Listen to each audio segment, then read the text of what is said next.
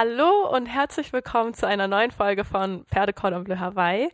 Ähm, wir sind heute nicht nur zu zweit hier wie sonst, sondern haben einen ganz besonderen Gast da. Ähm, das ist Tobi Weger, richtig? Hallo zusammen, danke für die Einladung. Gern, schön bist du gekommen. Ähm, zunächst will ich einmal kurz das Konzept erklären. Und zwar ähm, möchten wir jetzt eigentlich noch neben unseren Podcast-Folgen, die wir bisher gemacht haben, eine äh, Reihe einführen an Interviews mit Leuten, die spannende Berufsfelder haben, die man so vielleicht nicht kennen würde oder auf die man so vielleicht nicht kommen würde und ähm, ja, einfach speziell sind. Und deswegen ähm, haben wir uns heute Tobi eingeladen. Er ist im Bereich Nachhaltigkeit unterwegs, schon länger. Ähm, genau, jetzt stelle ich ihn einmal kurz vor. Ähm, ich habe Tobi eigentlich kennengelernt vor drei Jahren, 2017, ähm, in der Galizia Bar. Das ist äh, hier eine Bar in Olten und da standen wir gemeinsam hinterm Tresen und ja, haben das erstmal miteinander gequatscht. Ja, genau. Ja. Also, ähm, du hast mir es vorhin noch erwähnt. So. Ähm, nachher, glaube ich, haben wir zwei Jahre bist du auch recht unterwegs gewesen und ich auch. Ja, voll.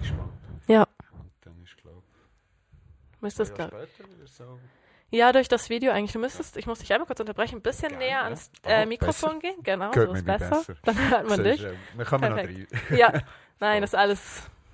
Wir werden noch professionell. Ähm, der genau. steht übrigens sehr professionell. Und der, der ist auch, ich werde ja viel müssen reden jetzt. Und ich wollte euch nicht wollen unterbrechen, aber eigentlich eine Erklärung. Ja. Was ist der Name? Pferdekordon Hawaii. Ähm, das ist eigentlich ähm, von mir, aus meinem Kopf entstanden. Ähm, mein erster Nebenjob war in der Schmiedstube in Niedergüsken. Ja. Und Oh, darf ich das so sagen? Auf jeden Fall, ja, da war mein erster Job. Geht alle hin, sie haben leckeres Pferdekordon Bleu Hawaii. ähm, ja, und ich kam aus Hamburg, ja. frisch, war Veganerin und kam dahin und es war so mein erster Kulturschock, so richtig. So, ich kam in das Restaurant, neu angefangen, sowieso alles neu, neue Sprache und dann ähm, hatten sie auf der Karte viel Cordon Bleu und eben dann auch Pferdecordon Bleu, so ein Fleisch, was es jetzt so in Hamburg nicht gäbe und dann auch noch so Hawaii, so auf einmal so Ah. Mega, so, komm, wir machen es fancy. Krump ja, genau. wie Pizza Hawaii. Ja, genau. Hi, ich bin auch da. Ja. Ich mische mich mal noch kurz ein. Ähm, ja, ich habe auch da gearbeitet. Darum fand ja. ich den Namen dann schlussendlich auch richtig passend, weil er uns beide irgendwie verbindet. Und weil wir gedacht haben, man kann den Namen einfach auf so viele Themen brauchen. Also man kann ihn brauchen für, für Nachhaltigkeit, können wir nachher irgendwie auch noch ähm, die Bindung machen und einfach fürs Reisen, Hawaii, für Food, also einfach irgendwie für alles. Fancy.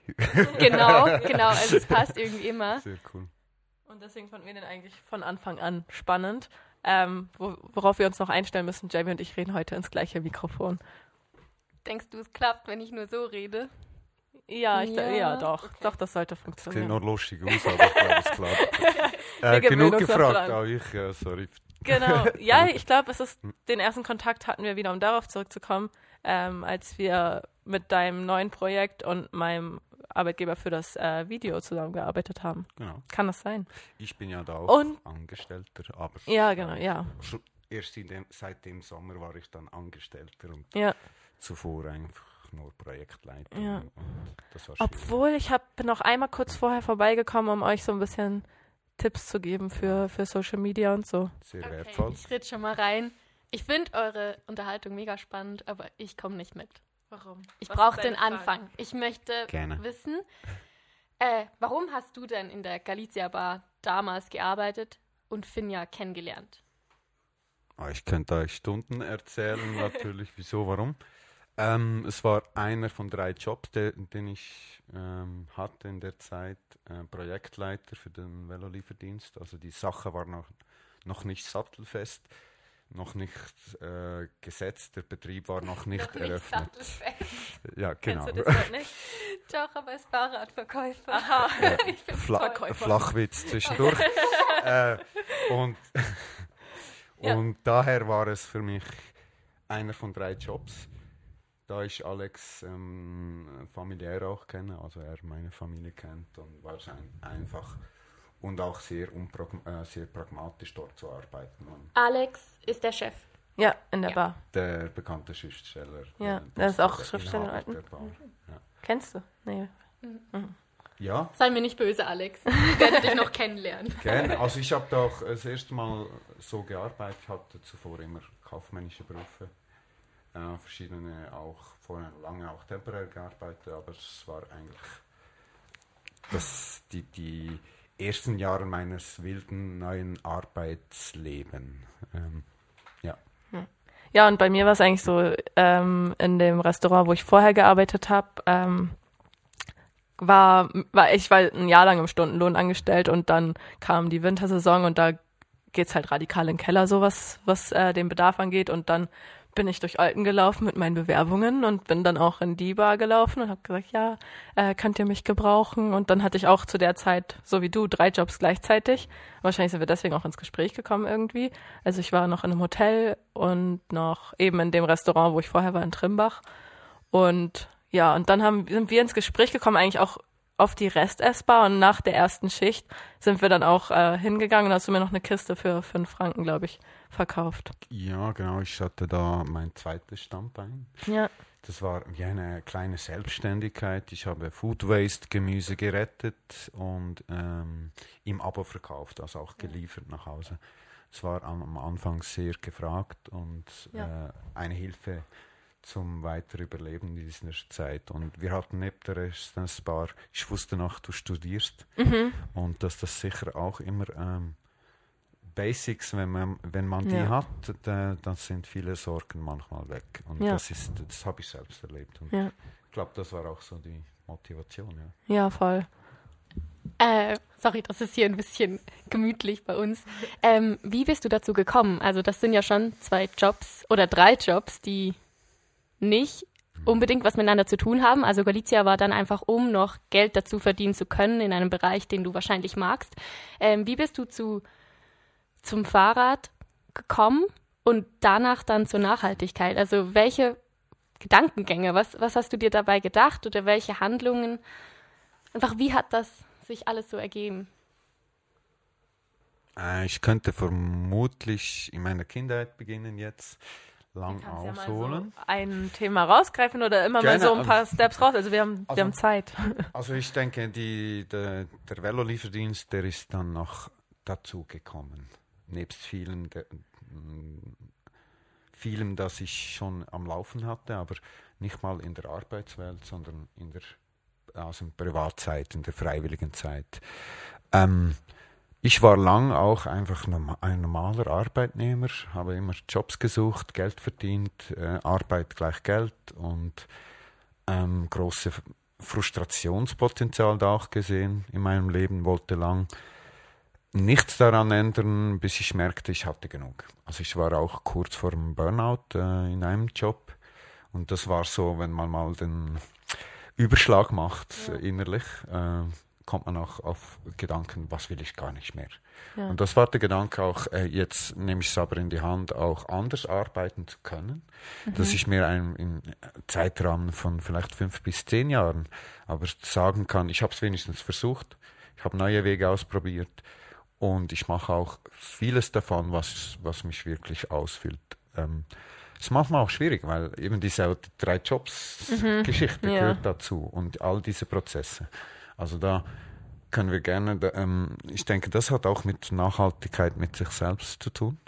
Ja, äh, das ja. habe ich für mich als äh, Beweggrund gesehen, wieso ich da gelandet bin äh, beim Wellhaus Lieferdienst. Das ist eher ein sehr großer Zufall.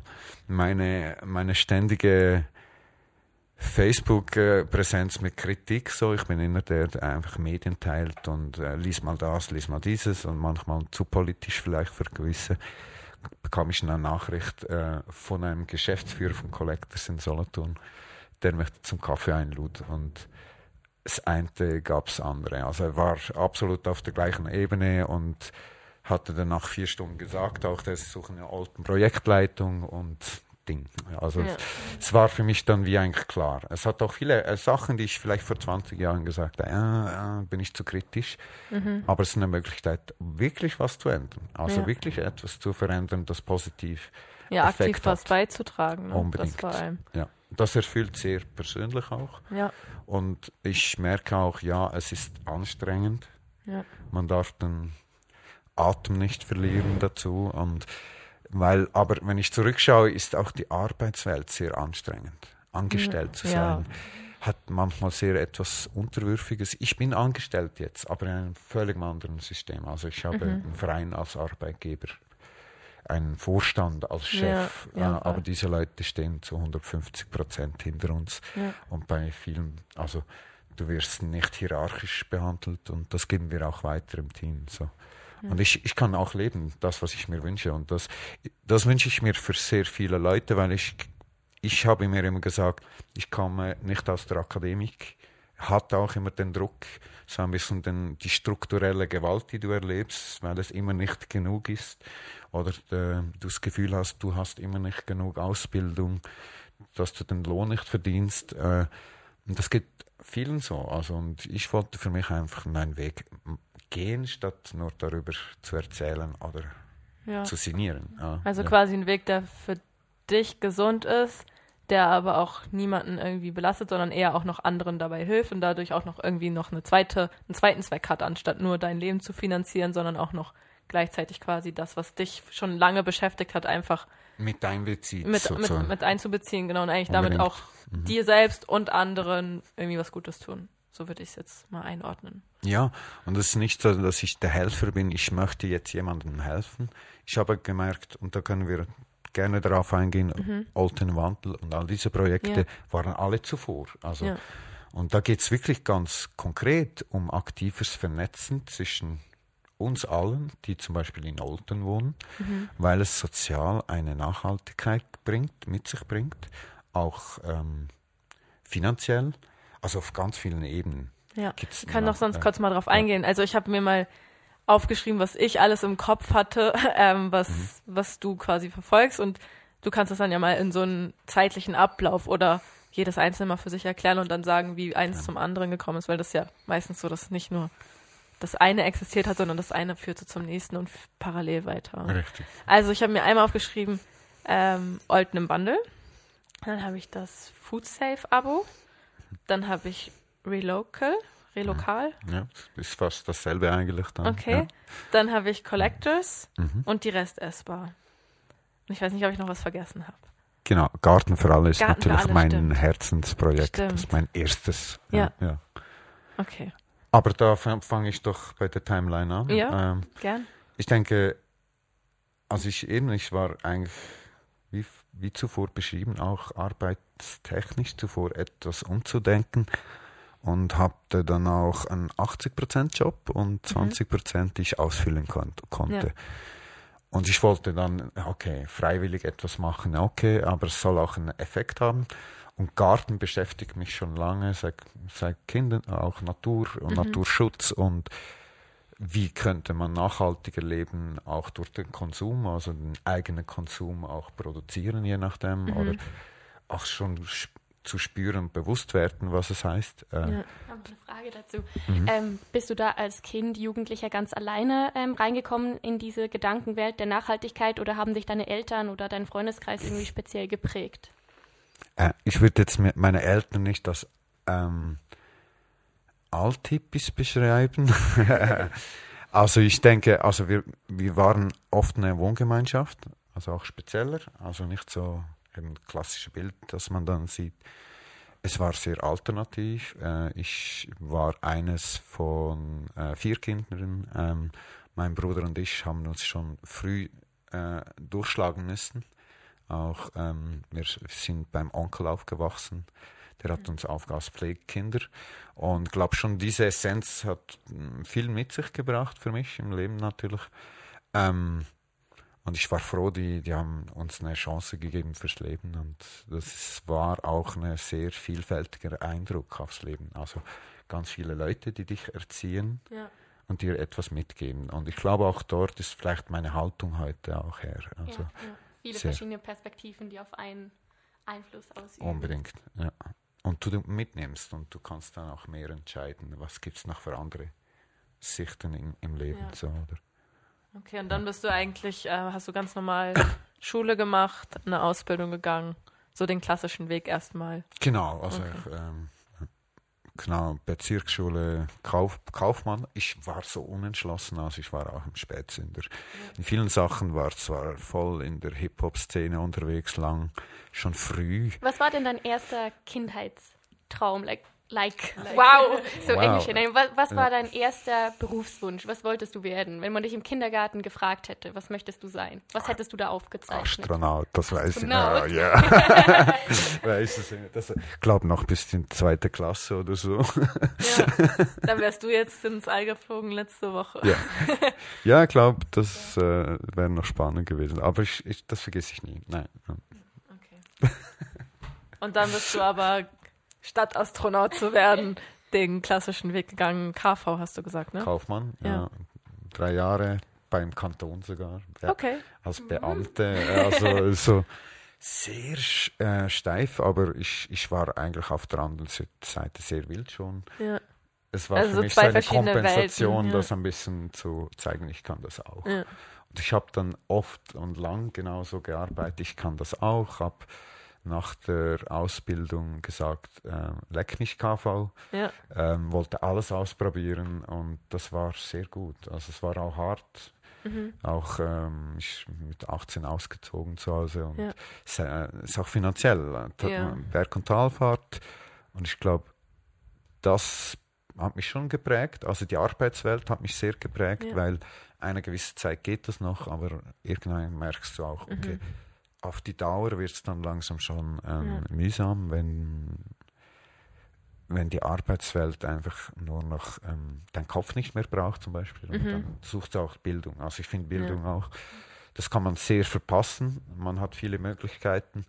Aber ich selber habe auch gemerkt, wie es einem oft verwehrt wird durch ähm, strukturelle Möglichkeiten. Mhm. Also du hast zum Beispiel Schulden, dann, dann beginnst du keine Lehre oder ja. kein Studium, weil du zuerst die Schulden abzahlst. Ja. Dann musst du fünf Jahre zahlen und dann plötzlich, oh, jetzt bin ich zu alt. Und ich kenne massenhaft ja. Leute, die es genau so ergangen ist. Und das viel, vieles oft schwingt bei mir heute rein, weil ich genau das weiß, dass es auch heute so weitergeht. Mhm. Also man sagt oft, es ist allen, alles möglich jein. Also ja, gerne, ja. gerne auch setze ich mich ein für weniger privilegierte Leute. Mhm. Und das, weil es mir selbst auch oft so gegangen ist, meine ja. Kindheit, dass wir nicht nur privilegiert waren und dann natürlich auch unser Zuhause oft zu reden gab bei anderen Leuten mhm. und du dich da rechtfertigen musst. Und da denke, mhm. denke ich so mein Grundwesen ein bisschen, das ja. sich durch die ganze Timeline durchzieht. Glaubst du, ja. dass du durch deine Vergangenheit, dass der Schritt quasi zu dem war, hey, jetzt nehme ich selber in die Hand, einfacher war, weil du irgendwie schon, du warst schon öfter mal unten, blöd gesagt, und weißt, du überlebst trotzdem? Ich weiß nicht, ob das doof klingt, aber. Nein, es ist sehr, ich, ich kenne, ja, es ist sehr populär, dieser ja. Spruch, aber es ist so. Ja, also wenn man es so runterbricht, so weil du weißt eigentlich, ähm, wenn du schon mal so weit unten warst und quasi mit dem wenigsten gelebt hast, weißt du, es ist möglich. Es ist zwar nicht angenehm, aber es ist mhm. möglich und dadurch hast du eigentlich nichts zu verlieren. So. Ja, aber manchmal macht man sich kleiner auch deswegen, mhm. weil man denkt, man ist ja unten da und ja. äh, denkt, ja, die Chancen der anderen sind unerreichbar ganz oben. Mhm. So. Und dabei muss man das auch ein bisschen fühlen. Ich denke, ja. es ist vielleicht auch Familienkultur mhm. und äh, wie du aufwachst zu Hause. Wir waren, also meine Eltern und so, viele auch Angestellte, also niemand ja. selbstständig oder ja. so. Für mich war diese 20 Prozent vor drei Jahren schon ein großer Schritt. Und ich finde es schön, das zu erleben, also diese Erfahrung. Aber es ist auch kulturell, je nach Familie oder mhm. wie du zu Hause lebst. Oder? Okay. Ja.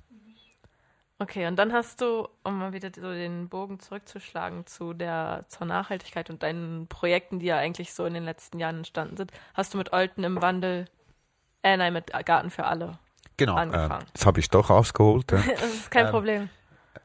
Garten für alle war für uns ähm, der Grund. Also strukturell beginnt das ähm, diese strukturelle Gewalt ist mir aufgefallen. Die wollte ich ja. aus allen. Ich habe erst jetzt den Bogen geschlagen, wo der Garten für alle ist. Ja, oh, danke. Je. Ja, sehr gut. Also Fazit jetzt schon mal, man kennt dich.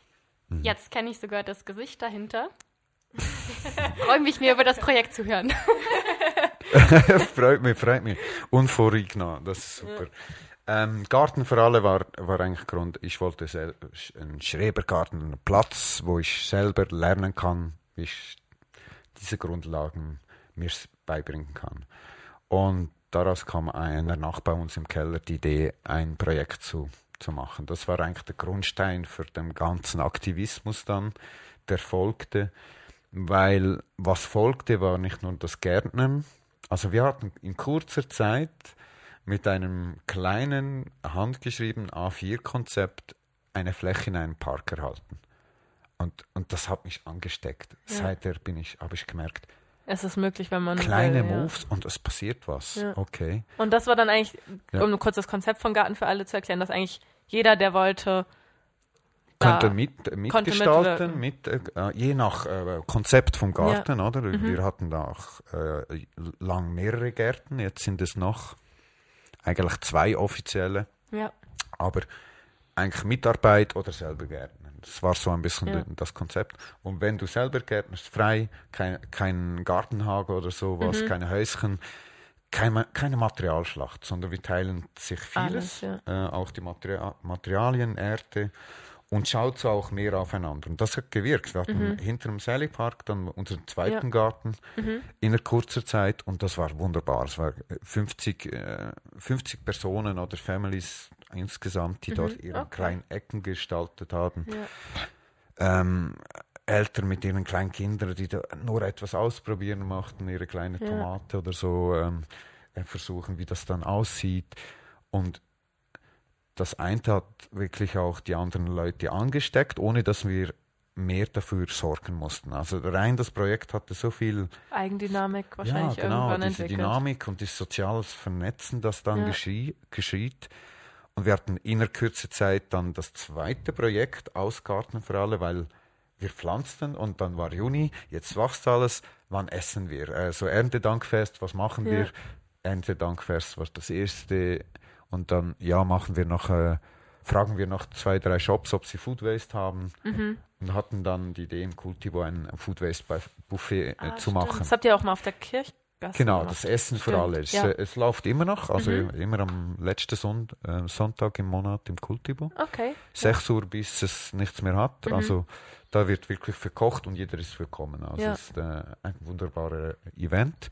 Ähm, und, ja. Ähm, du hast das ja an Land gezogen, diese ganzen Projekte. Wie viele Leute unterstützt oder haben dich dazu mal unterstützt? Also als ihr den zweiten Garten hattet bei diesem Essen, warst du alleine oder hattest du Unterstützung? Und wenn ja, wie, wie viele Leute? Ja. War es als Verein organisiert? Nein, wir waren wie, wir, wir waren eher so eine Grassroot-Bewegung. Wir machen mal, okay. brauchen keinen Verein ja. und Versicherung etc. Mhm es war auch sehr pragmatisch, das Projekt, konnten das auch, was wir aufstellen, schnell wieder wegräumen. Ja. das war die Idee, nicht zu große Gebilde zuerst, zuerst machen, sondern ja. sich um die Kernidee äh, ähm, kümmern mhm. und von dort aus wachsen. Und mhm. das ist ein bisschen ideologisch und so hypothetisch, aber es hat funktioniert, mhm. weil wir wollten zuerst Fläche zur Verfügung stellen mhm.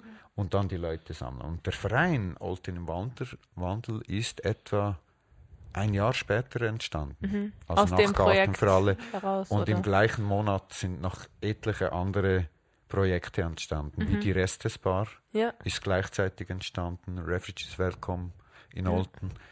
Und das waren Ach, die Folgeprojekte. Und okay. äh, ähm, das war eigentlich Garten für alle, Essen für alle. Ja. Und aus diesem Essen natürlich. Mhm. Thema Food Waste war dabei, Vernetzung, Transition.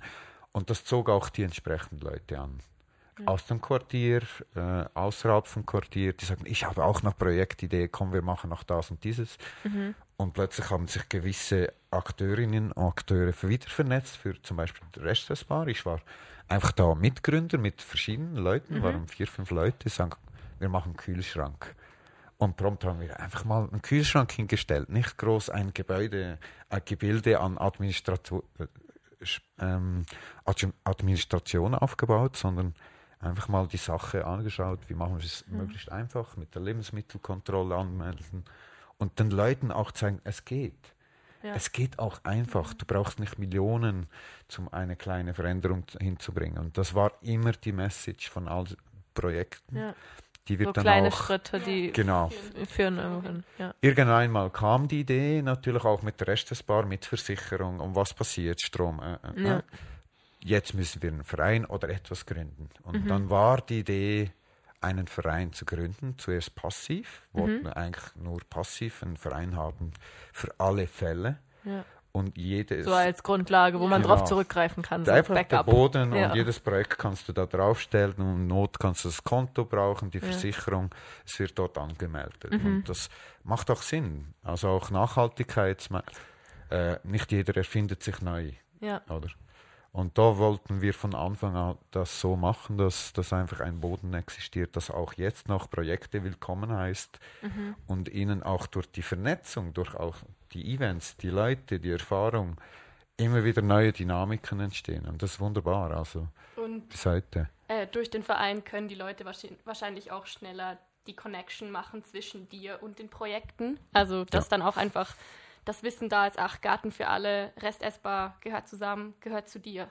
Ähm, ja, ich, ich zum Beispiel Restesbar winke ich von mir im Moment, weil ich war Mitgründer, ähm, Mithelfer, aber heute hat es wirklich andere Leute, die die, die Köpfe der, des Projekts sind, also zum Beispiel Raffi Scher, Sif Lehmann, Thomas äh, Wehrli, das sind so diese Köpfe, die ich nennen würde jetzt. Und ich, ich, ich sage dann, wenn wir uns treffen, haben wir immer so ein, ein Kopf pro Projekt, Ja. der sich zur Verfügung stellt als Kommunikator etc. und gibt dann das weiter. Und ich bin dann für Garten für alle und Teil auch Refugees Welcome. Eigentlich. Das sind dann meine Projekte, die ich repräsentiere innerhalb und auch auch gegen außen sage ich, das sind so meine Herzensprojekte. Da will ich viel Zeit investieren. Wenn ich Lust habe, gehe ich mal auf eine Tour bei Restesbar. Empfehle ich euch vielleicht auch mal. Das ist wirklich auch, auch spannend, die Eindrücke. Man lernt viel auch über unsere Gesellschaft und alles andere. Also es Und, ist quasi, ja. nur dass ich es verstehe, Olten im Wandel ist quasi der Verein als Fundament, aus dem dann die Projekte oder auf dem, der zwar im Nachhinein gegründet wurde, aber auf dem dann die Projekte äh, Rest essbar, Refugees Welcome, äh, Garten für alle. Garten für alle, alles ähm, das basiert, alles Repair quasi Coffee habe ich noch nicht genannt. Das kennt ihr stimmt, vielleicht. wo man äh, hingehen kann, wenn man irgendwie Fahrradreifen kaputt Ja, hat oder so. deine Kleider kannst du nähen lassen, weil Ja. Mhm. kleine Reparaturen, kleine Sachen, die, die, die keinen Monteur brauchen. Klar, aber gewissen Stunde, ab ab einer Stunde Reparaturzeit würde sie dann empfehlen, doch einen Profi zu Ja. Mhm. äh, bezahlen. Aber das fördert die Nachhaltigkeit, dass man Ja. Sach Sachen nicht weg. Äh, Das ist auch rührt. vom Kultibo, oder? Das wird im Kultivo organisiert Mhm. und auch hier von äh, Old im Wandel. Also und Ja. das ist auch ein Projekt, das einen Kopf hat bei uns dann Ja. im Kern und das finde ich toll. Olten im Wandel an sich hat auch eine eigene Message. Äh. Das ist ein Transition Movement oder Netzwerk. Mhm. Und vielleicht habt ihr schon davon gehört. Transition Towns vielleicht so. Und da geht es wirklich um Wandel. Also das heißt, ähm, eine Dorf-Stadtgemeinschaft organ organisiert ihre Zukunft, Mhm. weil man erwartet auch, dass Öl, äh, die Ölversorgung wird ausfallen. Damit wird auch äh, die ganze Plastikindustrie etc., also ganz viele Bereiche in unserem Leben werden umgekrempelt werden müssen. Mhm. Und da ist die Politik eigentlich zu langsam. Okay. Und das erkennen zum Beispiel auch die Klimajugend, erkennt das super. Mhm. Ähm, ganz viele Organisationen vor uns schon, äh, die diese Gefäße haben. Und für uns war das wichtig, dass man einen Boden hat, um in allen Lebensthemen Projekte zu schaffen, um eine nachhaltige Lebensweise in Olten zu schaffen. Also Ja. das Wohnen ist auch noch dazugekommen, Mhm. also Wohnbaugenossenschaften, Ja. äh, Leona heißt das Mhm. hat sich jetzt verselbstständigt eigentlich, weil Ja. sie schon wirklich konkrete Projekte im Sinn Okay. haben, mit, mit Bauen sogar, Mhm. also Mehrgenerationenhaus mit, äh, mit Shops drin und Kita drin, also dass man Mhm. dort auch Nachhaltigkeit leben kann. Also auch äh, Wohnformen sind vielleicht nicht mal, jeder hat noch äh, Küche, Ja, sondern du hast okay. vielleicht nur deinen ähm, Schlafraum. Schlafraum Oder so ein, Wohnraum. so ein Einraum. Genau, und vielleicht gibt es eine zentrale Küche. Ähm, Also ist wieder mehr so ein. Miteinander, als so dieses, jeder macht sein eigenes Ding und braucht Ganz seinen genau. Rückzugsort. Und Ja, weil jeder wird ausgestattet mit Material in jeder Wohnung und das Ja. kannst du dir ausrechnen, was das Ja. natürlich für den Verbrauch ist. So, äh, ja. bedeutet. Vor allem dafür, dass man sich vorstellt, man ist eigentlich so, also ich vor allem irgendwie ein, zwei Mal am Tag in der Küche. So, und Absolut. die steht dann da und eigentlich könnte sie in der Zeit ja jeder nutzen, der sie bräuchte. Schöner Gedanke, das passiert auch beim Auto und Ja. ganz, ganz viele Materialien, die wir besitzen. Mhm. Und der Sharing-Gedanke geht ja immer mehr Ja. Also in die Masse rein, aber es wird Ja. noch schon eine Zeit Also ich muss brauchen. sagen, das mit dem Sharing, das hatten wir in Hamburg schon recht früh. Also wir haben vorhin kurz vor dem Podcast drüber geredet, so dass äh, Deutschland oft ein bisschen schneller ist und dass hier das in der Schweiz immer ein bisschen dauert, bis es umgesetzt wird. Und ähm, ich weiß, dass als äh, wir sind 2000, jetzt muss ich lügen, äh, 12, glaub, nein 2008 sind wir, bin ich mit meiner Mutter ähm, vom Hamburger Süden direkt in die Mitte gezogen. Und mein Stiefvater ist aus München zu uns gezogen und beide hatten ein Auto, also hatten wir auf einmal zwei Autos. Und das haben sie noch ein Jahr, glaube ich, also das erste haben sie direkt verkauft und dann haben wir nach einem Jahr gemerkt, dass wir es eigentlich nicht brauchen, außer zum Sonntags, äh, Samstagseinkaufs. Und ähm, dann haben sie das auch verkauft, weil wir eigentlich, wir haben an einer Bushaltestelle, äh, an zwei Bushaltestellen gewohnt und die U-Bahn war zehn Minuten zu Fuß entfernt. Also wir haben einfach gemerkt, es braucht's nicht. Und dann haben sie für die Sonntagseinkäufe eigentlich ähm, ein Carsharing-System sich dann äh, angeguckt, haben verschiedene verglichen und sind jetzt auch immer noch bei dem, also zwölf Jahre später.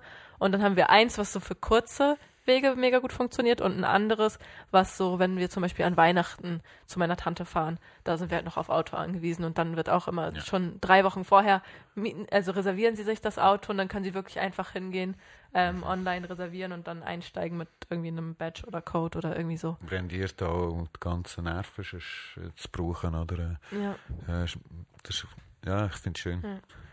Toll. genau. Und ja. Ähm, Ja. Was mich noch interessieren würde, wie machst du das persönlich mit dem Essen? Also, weil gerade das, was du vorhin gesagt hast bezüglich Food Waste und diese Sharing, also diese Küche, die dann geteilt wird, mir ist das beim Reisen stark aufgefallen. Also das Hostelleben hatte einfach diesen einen Vorteil, dass man Essen nicht weggeworfen hat, man hat es geteilt, man hat sich Dinge zwar schon selbst gekauft, aber wenn man weitergereist ist, das nicht mitnehmen konnte, hat man es da gelassen, hat das auch für alle angeschrieben, Free Food, hat das verschenkt und das hat halt auch echt dazu geführt, dass alles genutzt wurde. Wie machst du das denn in deinem eigenen Haushalt? Wie kaufst du ein oder wie gibst du das Essen weiter? Ja, ich muss sagen, durch die ganzen Projekte, auch bei, seit wir Restesbar betrieben haben und ich hatte das Unglück, dass das in meinem Vorgarten war, dieser Kühlschrank. äh, ähm, und das hatte Effekte auf mein ähm, Ernährungssystem auch und wie ich einkaufe. Also ich bin nicht vielleicht ein guter Vergleich. Ich denke, ich habe f- lang auch Restesbar Food gegessen, also Food Waste und bin aber auch nicht 100% vorbildlich in dem Sinn. Ich habe meine Ausfälle. Aber ähm, es was nennst du Ausfälle, wenn ich fragen darf?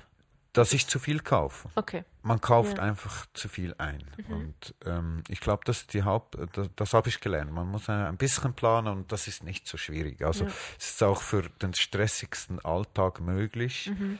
Natürlich, darum hat man ja diesen ganzen Convenience Food und Ja. äh, das, der ist ja einfacher, aber nicht gesund.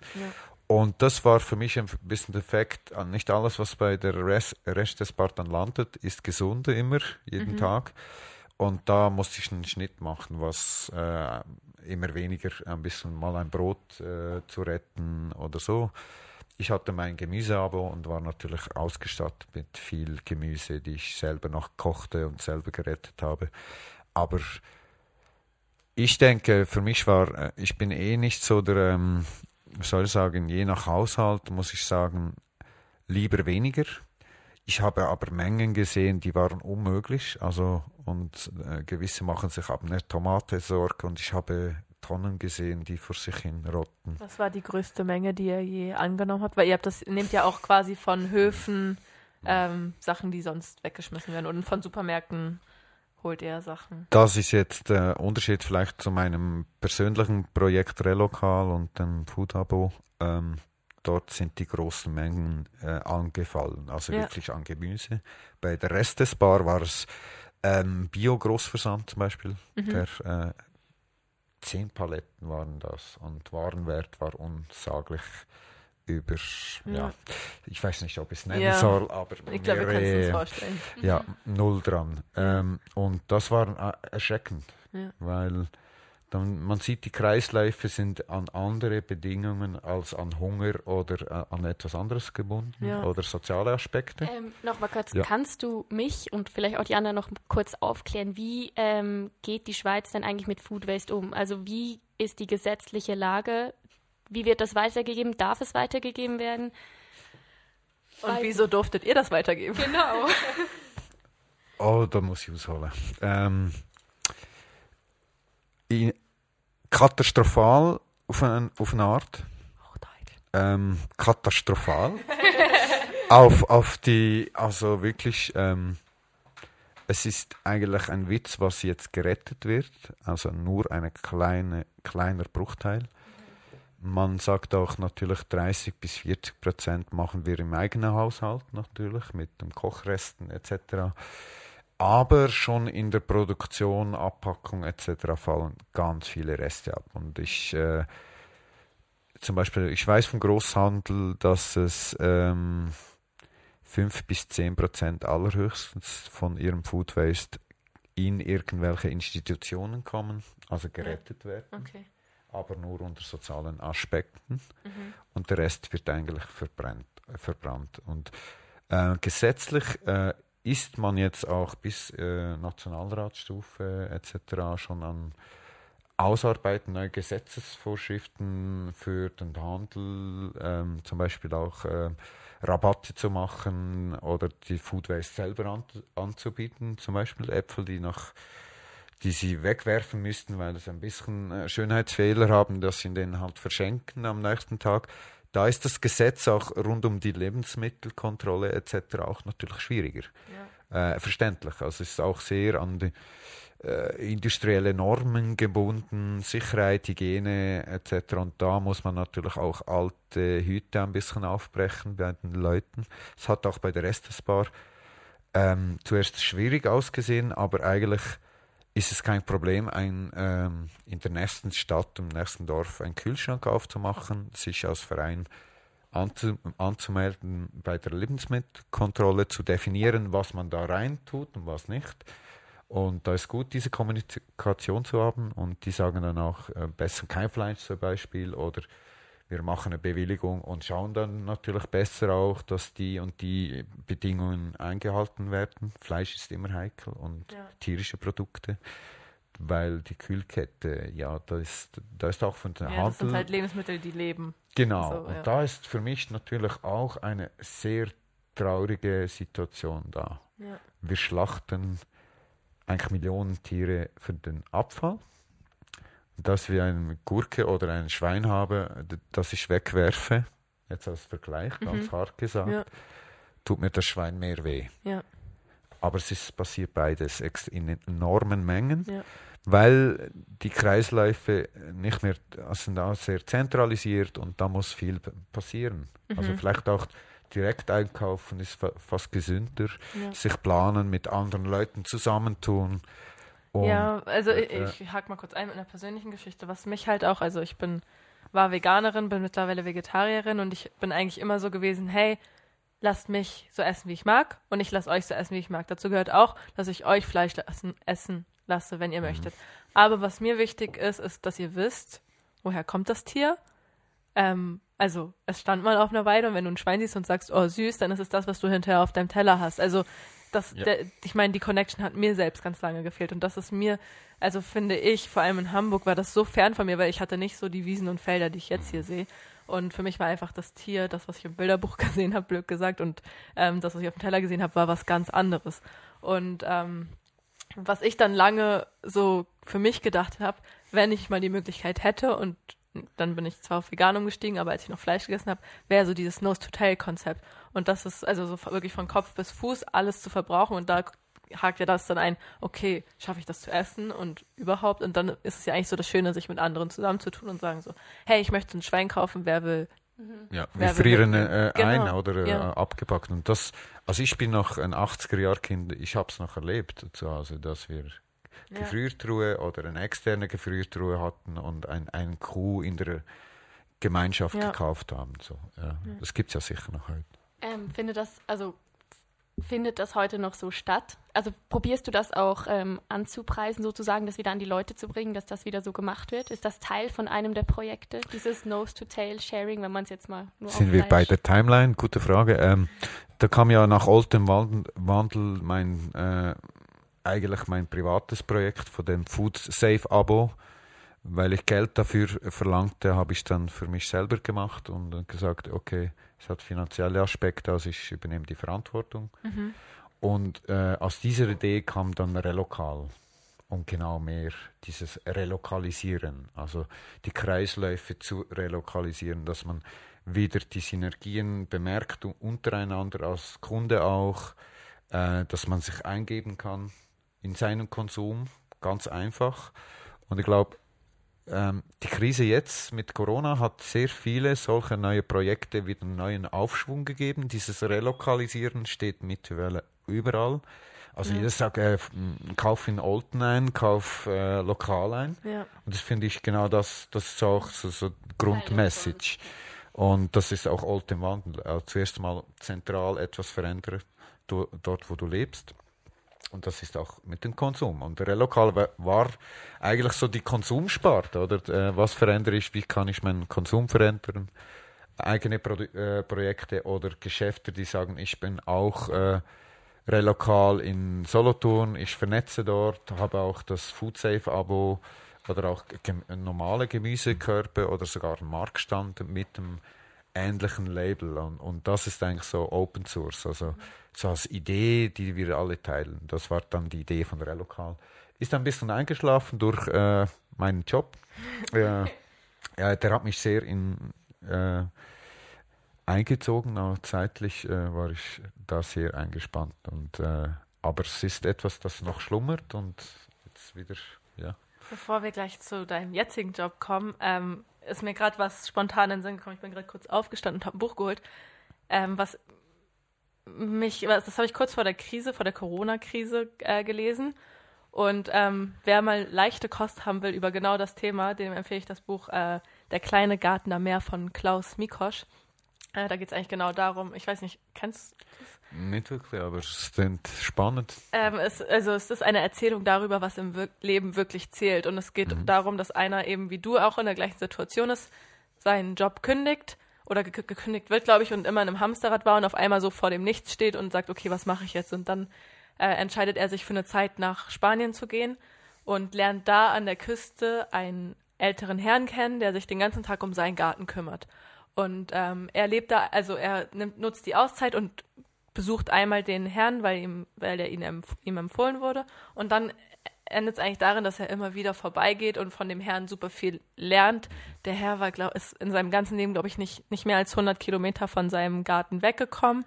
Und das sind halt so zwei Welten, die aufeinander prellen und ähm, dann passiert noch ähm, so ein Engpass, dass zum Beispiel äh, LKWs nicht liefern können und innerhalb von, ich glaube, 48 Stunden war der Supermarkt ausverkauft und dann haben die Leute halt gemerkt, auf einmal sind sie von diesem Kleingarten von dem alten Herrn abhängig. Ja. Und ähm, Mehr erzähle ich auch gar nicht, weil es soll ja auch noch ein bisschen spannend bleiben. Aber mhm. das hat mir auf einmal so gezeigt, also da bin ich dann auch gleich in Rasburg gelaufen. Das ist so ein Käseladen hier um die ja. Ecke und bin dahin gegangen statt zum großen Supermarkt, weil ich irgendwie dachte, es stimmt einfach, man muss so die lokalen Läden unterstützen, damit sie überleben Direkt. und damit es die Vielfalt wahrt und auch die Qualität hält.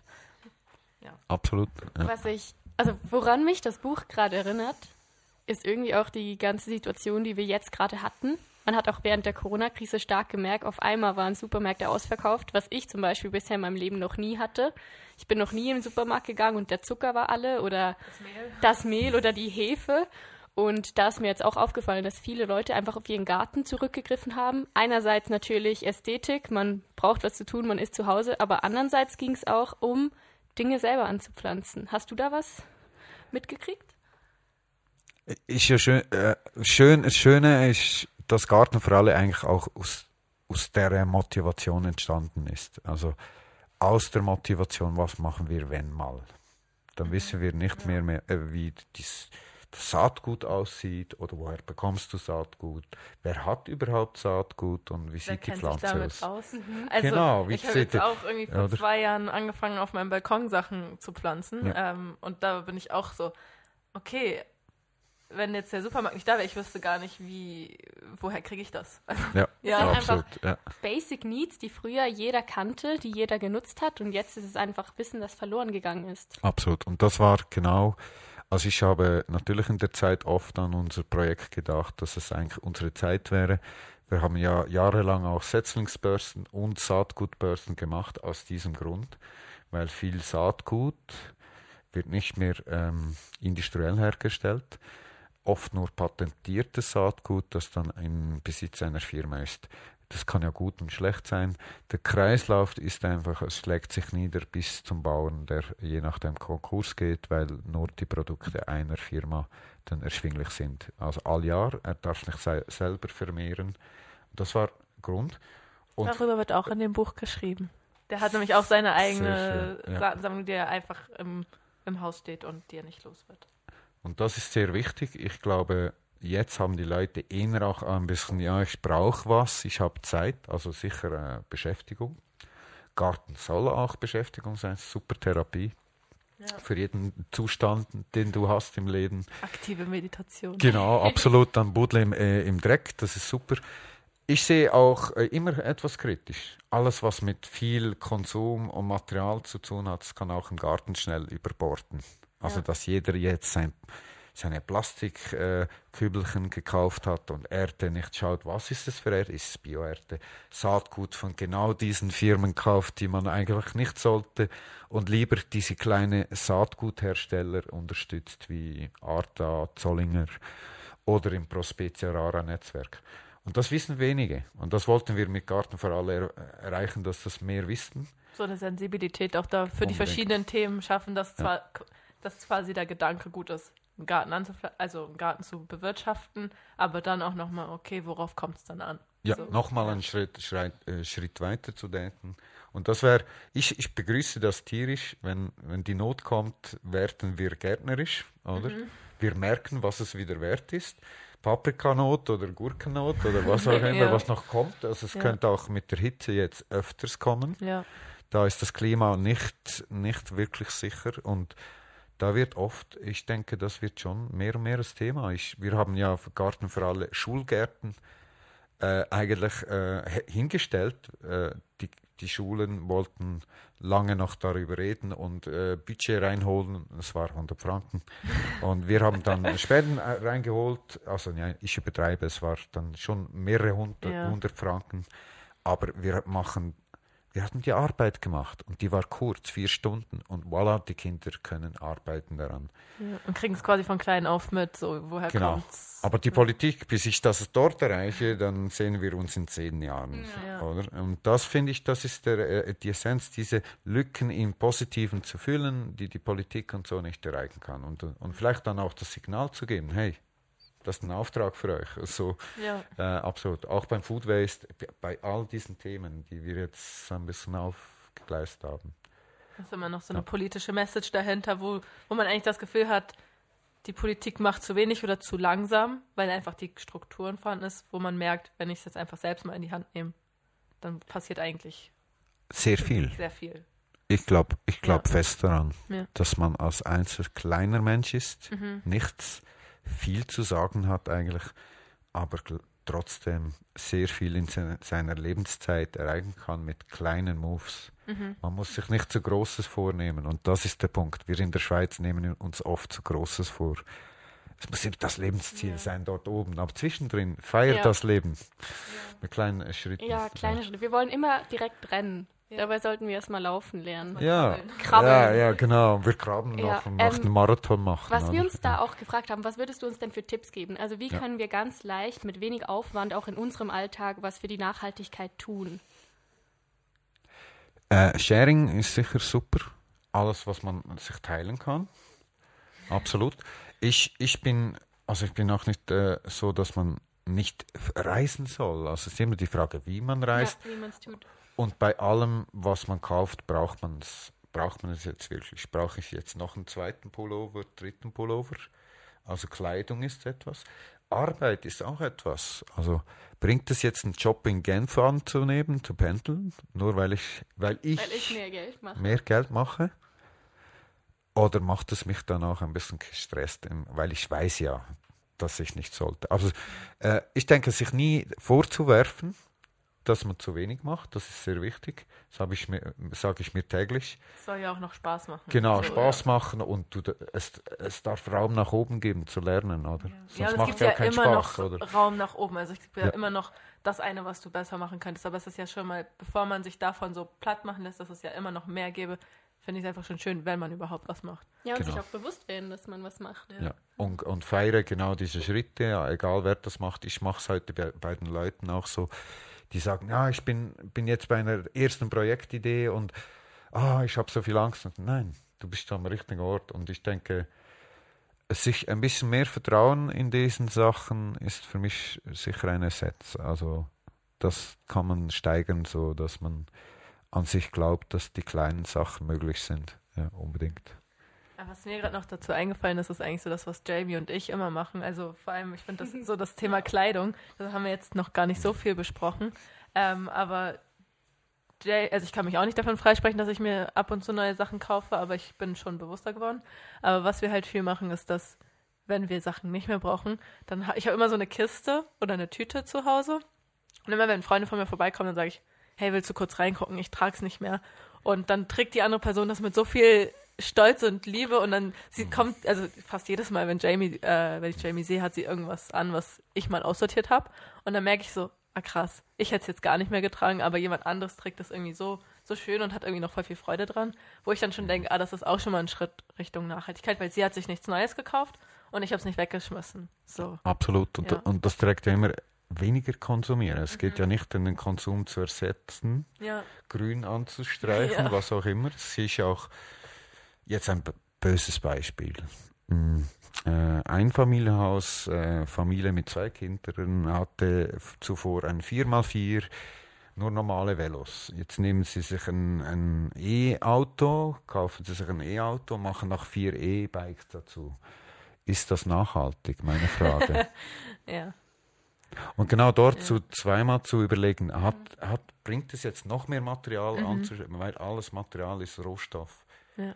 Und hat, hat eine Wirkung auf uns, auf unser Umfeld, früher oder später ja. und unsere Zukunft. Also ich denke, da ist wirklich. Also ich finde es jetzt auch zum Beispiel, wo du das gerade sagst, ähm, mhm. ich war letztens auf dem Erdbeerfeld, also es ist mir jetzt gerade erst aufgefallen und ähm, ich hatte keine Schale dabei und eine Kollegin hatte eine Plastikschale dabei und sie mhm. hat gesagt, hey, du kannst die haben, ich wollte sie eh wegschmeißen, weil es ist Plastik. Und ähm, ich möchte mir jetzt gerne Metallschalen kaufen, wo ich mir dann denke, das ist ja aber auch nicht der Sinn. Also dann braucht doch lieber die. Also jetzt gerade das aufgefallen, das ist ja auch überhaupt nicht schlimm, aber das ist ja voll so der Gedankengang. Behalt doch die Plastikschale, dann hat sie wenigstens noch eine Funktion. Also ich habe sie jetzt, aber ähm, dann hat sie wenigstens noch eine Funktion und wird nicht weggeschmissen. Und nicht als Abfall definieren wie die Kleider. Ja. Ich brauche sie zum Beispiel als, äh, wie sagt man, Lumpen. Wischlappen. Wischlappen. Ja. Äh, Lumpen. ja. Ja, äh, ein bisschen kreativ werden, mhm. weil es ist immer noch Rohstoff. Ja. Darf ich dich kurz ansprechen? Okay. Ist äh, das Nikin, das ist doch die oder? Ja, das, das ist eine, irgendeine so, äh, Marke, die. Die pflanzt Bäume, glaube ich. Bei jedem Kauf genau. äh, pflanzen. Ich habe ihn nicht gesehen, wo er steht, aber. Du vertraust drauf. ja. Nein, jetzt ist mir gerade aufgefallen, so. Jingle. Nein, er hat, eine, er hat eine Cap auf wo, von einer Marke, die bei jedem Kauf ähm, Bäume pflanzt. Ja, aber das ist eigentlich, ja. Wenn denn, so, ich eigentlich schon aus ja. ganz ja. Genau. Ähm, ich denke, einerseits ist das Leben zu genießen, das ist uns angeboren hier. Mhm. Privilegien ja. sind uns angeboren mhm. und ich habe mir natürlich selber eher extrem damit auseinandergesetzt, aber ich denke, es wird uns auch immer bewusster. Also jetzt gerade, wir stehen hier und im Juni ist in Amerika voll Black Lives Matter äh, Movement ja. und ich sehe dort auch, äh, ich als privilegierter Mensch mit, mit meinem Auftritten, die ich gelesen werde, als weißer Mensch zum Beispiel, sollte dann einstehen, wenn es nötig ist. Ja. Und nicht nur wahrnehmen, sondern auch einen Schritt nach vorne machen. Mhm. Und das ist sicher auch sehr wichtig. Ja. Jamie und ich hatten da jetzt am Dienstag kurz drüber gesprochen, weil wir, also wir hatten das Thema Social Media und ähm, uns fällt es da manchmal schwer, weil also ich sehe zum Beispiel bei dir halt, dass du super viel teilst, egal jetzt ob mhm. Nachhaltigkeit, Umwelt, äh, bewusstes Leben, ähm, Flüchtlingspolitik. Mir ja, das ist so deine Leidenschaft, das ja. ist dein Lebensinhalt, was dich selbst aus, also nicht nur, aber ein ja. Teil von dir, es macht dich aus. Und wir haben gesagt, so mhm. uns mhm. fällt es halt mega schwer, also zum Beispiel jetzt auch bei der äh, Aktion Black Lives Matter, ich verstehe absolut den Sinn dahinter. Ich habe nur manchmal Respekt davor, mich einzumischen, weil ich das Gefühl habe, ich bin nicht belesen genug. Ich weiß nicht genug darüber, um mich so ja. zu positionieren, dass wenn jemand nachfragen würde, hey, und warum siehst du das so und so, dass ich das so argumentieren könnte, dass es glaubwürdig wäre. Mhm. Und ähm, das haben wir letztens so ein bisschen für uns definiert, was uns so hemmt, uns so aktiv einzuklinken. Mhm. Absolut. Also, ja. dass wir irgendwie, wie sagen, es ist momentan leider noch ein Hype mhm. und dadurch haben wir zu wenig Zeit gehabt, uns zu adaptieren, also uns daran anzu oder mhm. einzulesen. Und ähm, dass wir quasi, also ich müsste jetzt mich hinsetzen, mich belesen ähm, mir die Zeit nehmen, die ich leider im stressigen Alltag manchmal nicht habe. Vielleicht ist es auch, müsste ich sie mir nehmen. Aber die mich so ein bisschen hemmt, was zu tun und wo ich mich dann auch frage, erreicht es auf meiner Plattform die richtigen Leute oder eben, mhm. ja. Ähm, schönes Thema. Ähm, ich finde es auch ein Setzblatt. Also Refugees Welcome habe ich zum Beispiel persönlich, habe ich persönlich gegründet, mitgegründet aus diesem Grund. Ähm, weil ich wusste, zuerst kommt die Menschlichkeit und dann kommt die Thematik, weil das Chaos der Politik kommt immer und der Information auch immer. Ja. Je, seit ich zum Beispiel Syrien verfolge, ich habe als Kind natürlich äh, vom Mauerfall bis alles erlebt. Ähm, ja, aber so sehr natürlich, weil wir aktiv politische Familie mhm. waren. Ich war nie in einer Partei, werde wohl vermutlich auch nicht in nächster Zeit oder so. Ich habe was gelesen, eine Frage. Ich habe mich, ich bin, ich bin am Sinieren, aber das ist nicht ein Entscheid. Also ich, ich, ich denke auch immer, ich kopple es mit meiner Aktivitäten und ich sehe, ich bin oft viel, für mich selber viel schlagfertiger durch diese Projekte. Ja. Als für mich selber. Kannst auch als Parteiloser in die Politik. Genau, genau, genau. Und ich denke, also bei Refugees Welcome war mir wichtig, oder ich habe Facebook von Anfang an als Medium genutzt zum, okay, wir vernetzen live vor Ort mit Projekten und Facebook erreiche ich sehr viele Leute. Am Anfang mit Gruppen für Garten für alle oder so. Und beim Posten ist mir eigentlich so ziemlich egal, wer was denkt darüber. Auch wenn jemand was kommentiert, darf er das. Und ich, ich bin oft nicht so der, der sich zu oft rechtfertigt, wieso mache ich jetzt das. Ja es gibt oft ein Bild von dir.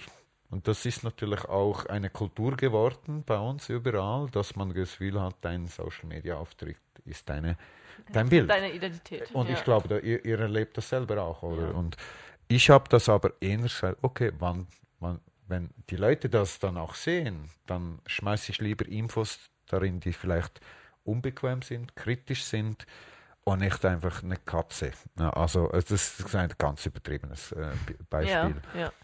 Und dort ist so die Essenz, dass ich sage, ich bin politisch, also ich bin bekennender Antifaschist, ganz klar, seit Kindheit, trage das mit, aber sehe das nicht, äh, dass ich jetzt äh, irgendwo in der Politik lande, weil das ist nicht mein Weg. Mhm. Und bei Black Lives Matter finde ich, ähm, ich habe die, das Problem ist, äh, bei der Hautfarbe und dem tiefsteckenden Rassismus müssen wir wirklich mal aufstehen, weil ähm, der Rassismus betrifft eigentlich das ganze System.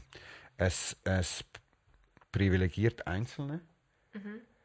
ähm, das über Jahrzehnte. Auch der Imperialismus ist Kern unserer Gesellschaft. Und man redet heute immer noch nicht gern darüber. Mhm. Und darum ähm, verstehe ich ganz gut, ähm, in den 90er Jahren waren schon LA-Unruhen etc. 2000. Also diese Gemeinschaft in Amerika, die ist explodiert jetzt. Es war einfach einer zu viel. Ja. Und das finde ich absolut gut, dass sich jetzt alle verbünden. Ob man das friedlich oder nicht friedlich macht, das sei dahingestellt. Ja. Weil schlussendlich ist auch die Repression enorm. Also es ist enorm, was, äh, und das sind offene Zahlen und ich beruhe mich nicht auf die ganzen YouTube-Geschichten und komische Doktoren und so. Und ich denke, die UNO hat Zahlen, die kann man ja heute nachlesen. Wenn ja. ich mich äh, informieren will, ich gehe auch oft an Quellen oder offene, also die, die, die öffentlichen Medien, die vertrauenswürdig sind. Und ich denke auch, das soll ein Maßstab sein. Journalismus soll auch Inhalte teilen und soll auch äh, freie Meinung haben. Das ist sehr wichtig. Ja.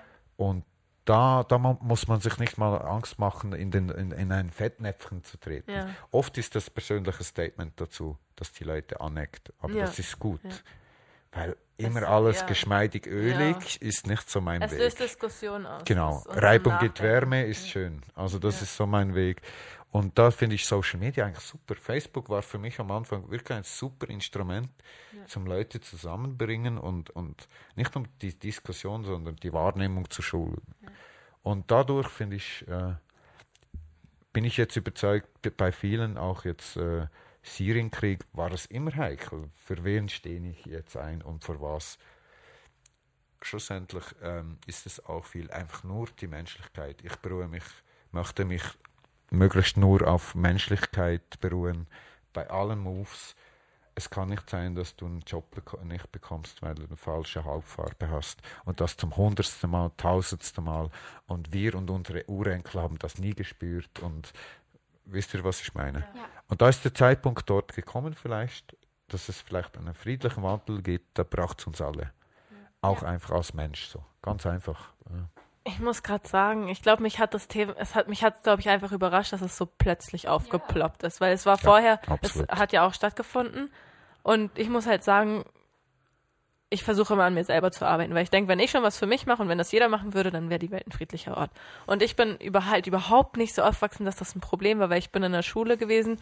Wir waren in meiner Klasse 30 Leute, sechs davon waren Deutsche, alle anderen kamen sonst woher. Mhm. Ähm, ich hatte dunkelhäutige Freundinnen, die zu meinem besten Freundeskreis gehört. Meine Mutter hat meine, fand meine Situation, das sagt sie mir heute noch sehr schön, als ich mit meinen Freundinnen, da war ich glaube ich 16, haben wir Cupcakes gebacken und dann saßen wir zu dritt vor dem Ofen und haben uns an den Cupcakes gefreut. Und die eine Freundin davon ist Vietnamesin, die andere äh, kam aus Ghana und ich dann die Deutsche. Und sie fand das so schön, dass ich eigentlich dadurch, dass wir in einem, in Anführungsstrichen, sozial schwacheren Bezirk groß geworden sind, dann aber in einem wohlhabenderen Bezirk gewohnt habe, dass ich das irgendwie so für mein Leben mitnehmen konnte, dass ich da so offen war. Und ich glaube, deswegen kann ich auch mit allen umgehen und deswegen hat es mich vielleicht auch so überrascht, weil es für mich in meinem persönlichen sozialen Umfeld nie eine Rolle gespielt hat. Weil wir, also ich bin in einem Bezirk groß geworden, da war ich die Minderheit in meinem eigenen Land. Und äh, Hast du dann, hattest du Interesse am, an News, an, an Weltnews? War das eine Kultur bei dir zu Hause und bei dir selber? Warst du interessiert, ich will mehr wissen, ich will jetzt wissen, was die UNO verlautet hat über irgendeine Situation. Du willst wissen, was jetzt täglich Früher. im Tagesschau. Das ist etwas, das ja. ich natürlich persönlich äh, kultiviert und absolut jeder andere macht ja. Aber das, das mache ich zum Beispiel fast weniger. Also meine ja. Mutter hat zwar täglich Tagesschau geguckt und Hamburg-Journal, ich saß auch immer daneben, aber es war nie so, dass ich so aufgesogen ja. habe, sondern ich habe einfach wirklich in meinem echten Leben, was abseits von News und Fernsehen stattgefunden hat, einfach das so für mich irgendwie verändert. Ich weiß nicht warum, durch das Umfeld, aber deswegen hat es mich, glaube ich, jetzt überrascht, dass es so wie so eine Welle über uns alle rüber geschwappt ist. Absolut. Ähm, ja. Ich finde es auch noch spannend. Ähm, bei mir kam das dann krass beim Reisen und dann ging es schlussendlich auch nicht mehr nur um Hautfarbe, sondern man hat dann halt auch effektiv gemerkt, Religion ist auch ein Ding. Also ich habe dann zum Beispiel in Adelaide einen Pakistani kennengelernt und ich war die erste Frau in seinem Leben, die er umarmt hatte. Und man, man tut das dann einfach, weil das in unserem Land einfach gang und gäbe ist. Und für ihn war das eigentlich so ein oh mein Gott Moment. Das war so was Besonderes für ihn und dann auch die Geschichten zu hören. Die dürfen ja nicht nach Indien, weil das immer noch ein Riesenstreit ist. Und dann auch einfach zu realisieren, dass Rassismus nicht nur mit Hautfarbe zu tun hat, sondern sich auf so viele Ebenen äh, genau, abspielt. Merkmale ja. ähm, auf so vielen Ebenen abspielt. Das war schon heftig. Und so wie ja. du habe ich das zum Beispiel auch nie erlebt. Also man wächst hier natürlich auch mit vielen verschiedenen Nationalitäten auf aber es ist schon irgendwie getrennter, als es wahrscheinlich in einer Kulturstadt wie Hamburg der also Fall ich, ist. Ich bin ja halber Spanier und ich sage es selber, halber Spanier. Gibt es einen halben Menschen? Und das kultiviert. Genau, genau. äh, yeah. und, genau äh, Nein, und, frage mich auch, gibt es halbe Schwestern? Ja. Also genau, man kultiviert diese Aussage und ich habe selber auch gemerkt, ich kultiviere es im Kopf auch. Und dabei bin ich Oldner. Also ich bin hier aufgewachsen und ich fühle mich nicht als Spanier oder äh, Schweizer oder. Und ich denke, für mich mal bei Refugees Welcome habe ich so viel gelernt mit jeder Kultur, die ich neu kennengelernt habe, die Arten. Und man merkt, oh, mein Weltbild, das muss neu programmiert werden. Und das ist schon so, dass man oft äh, die, die Leute merkt, sie bekommen es nicht mit. Also, ja. Ich kann euch wirklich ein trauriges Beispiel sagen und das, ähm, ich verfolge jetzt auch die Refugees-Geschichte auf dem Mittelmeer seit Jahr, in fünf Jahren. Und seit einem Jahr äh, ist zum Beispiel die Seenotrettung auf dem Mittelmeer sozusagen kriminalisiert. Es ist noch eins bis zwei Booten auf dem ganzen Meer unterwegs, um Seenotrettung zu betreiben. Was die verstehe ich unter Boot? Was für eine Kapazität? 50 bis absolut 100 so Leute, also sehr kleine, ja. also CI, äh, es gibt verschiedene Orgas, wo das machen. Alan Kurti ist ein Boot. Und das sind private NGOs, die sich einsetzen, dass die Leute nicht versaufen.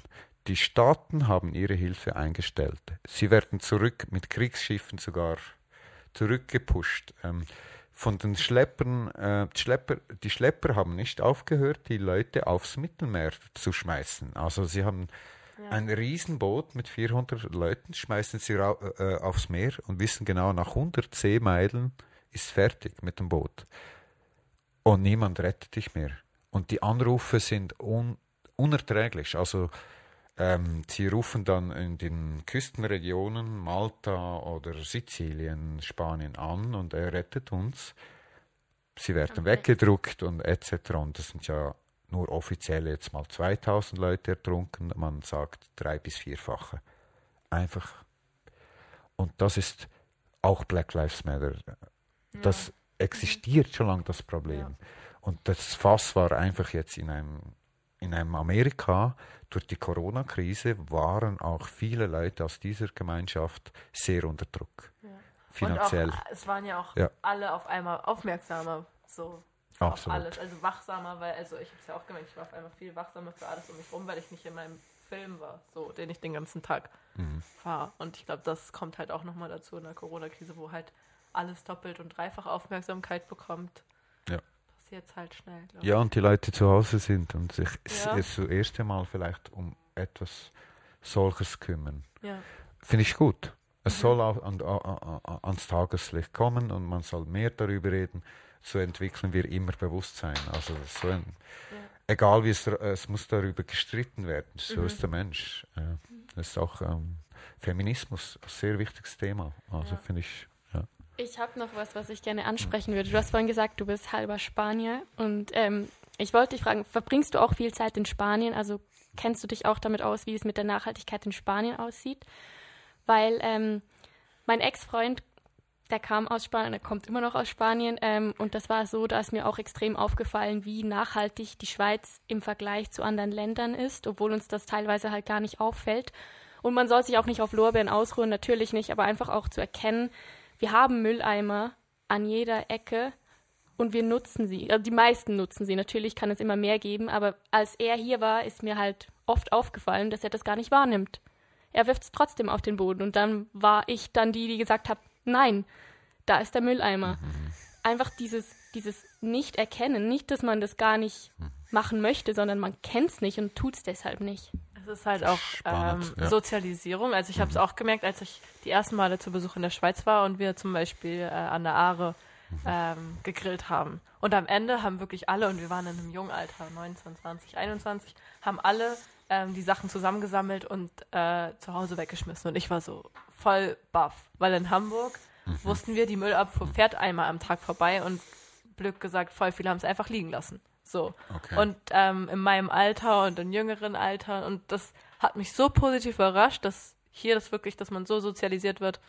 Es gehört dazu, wenn du irgendwo Unordnung machst, dann machst du sie auch weg.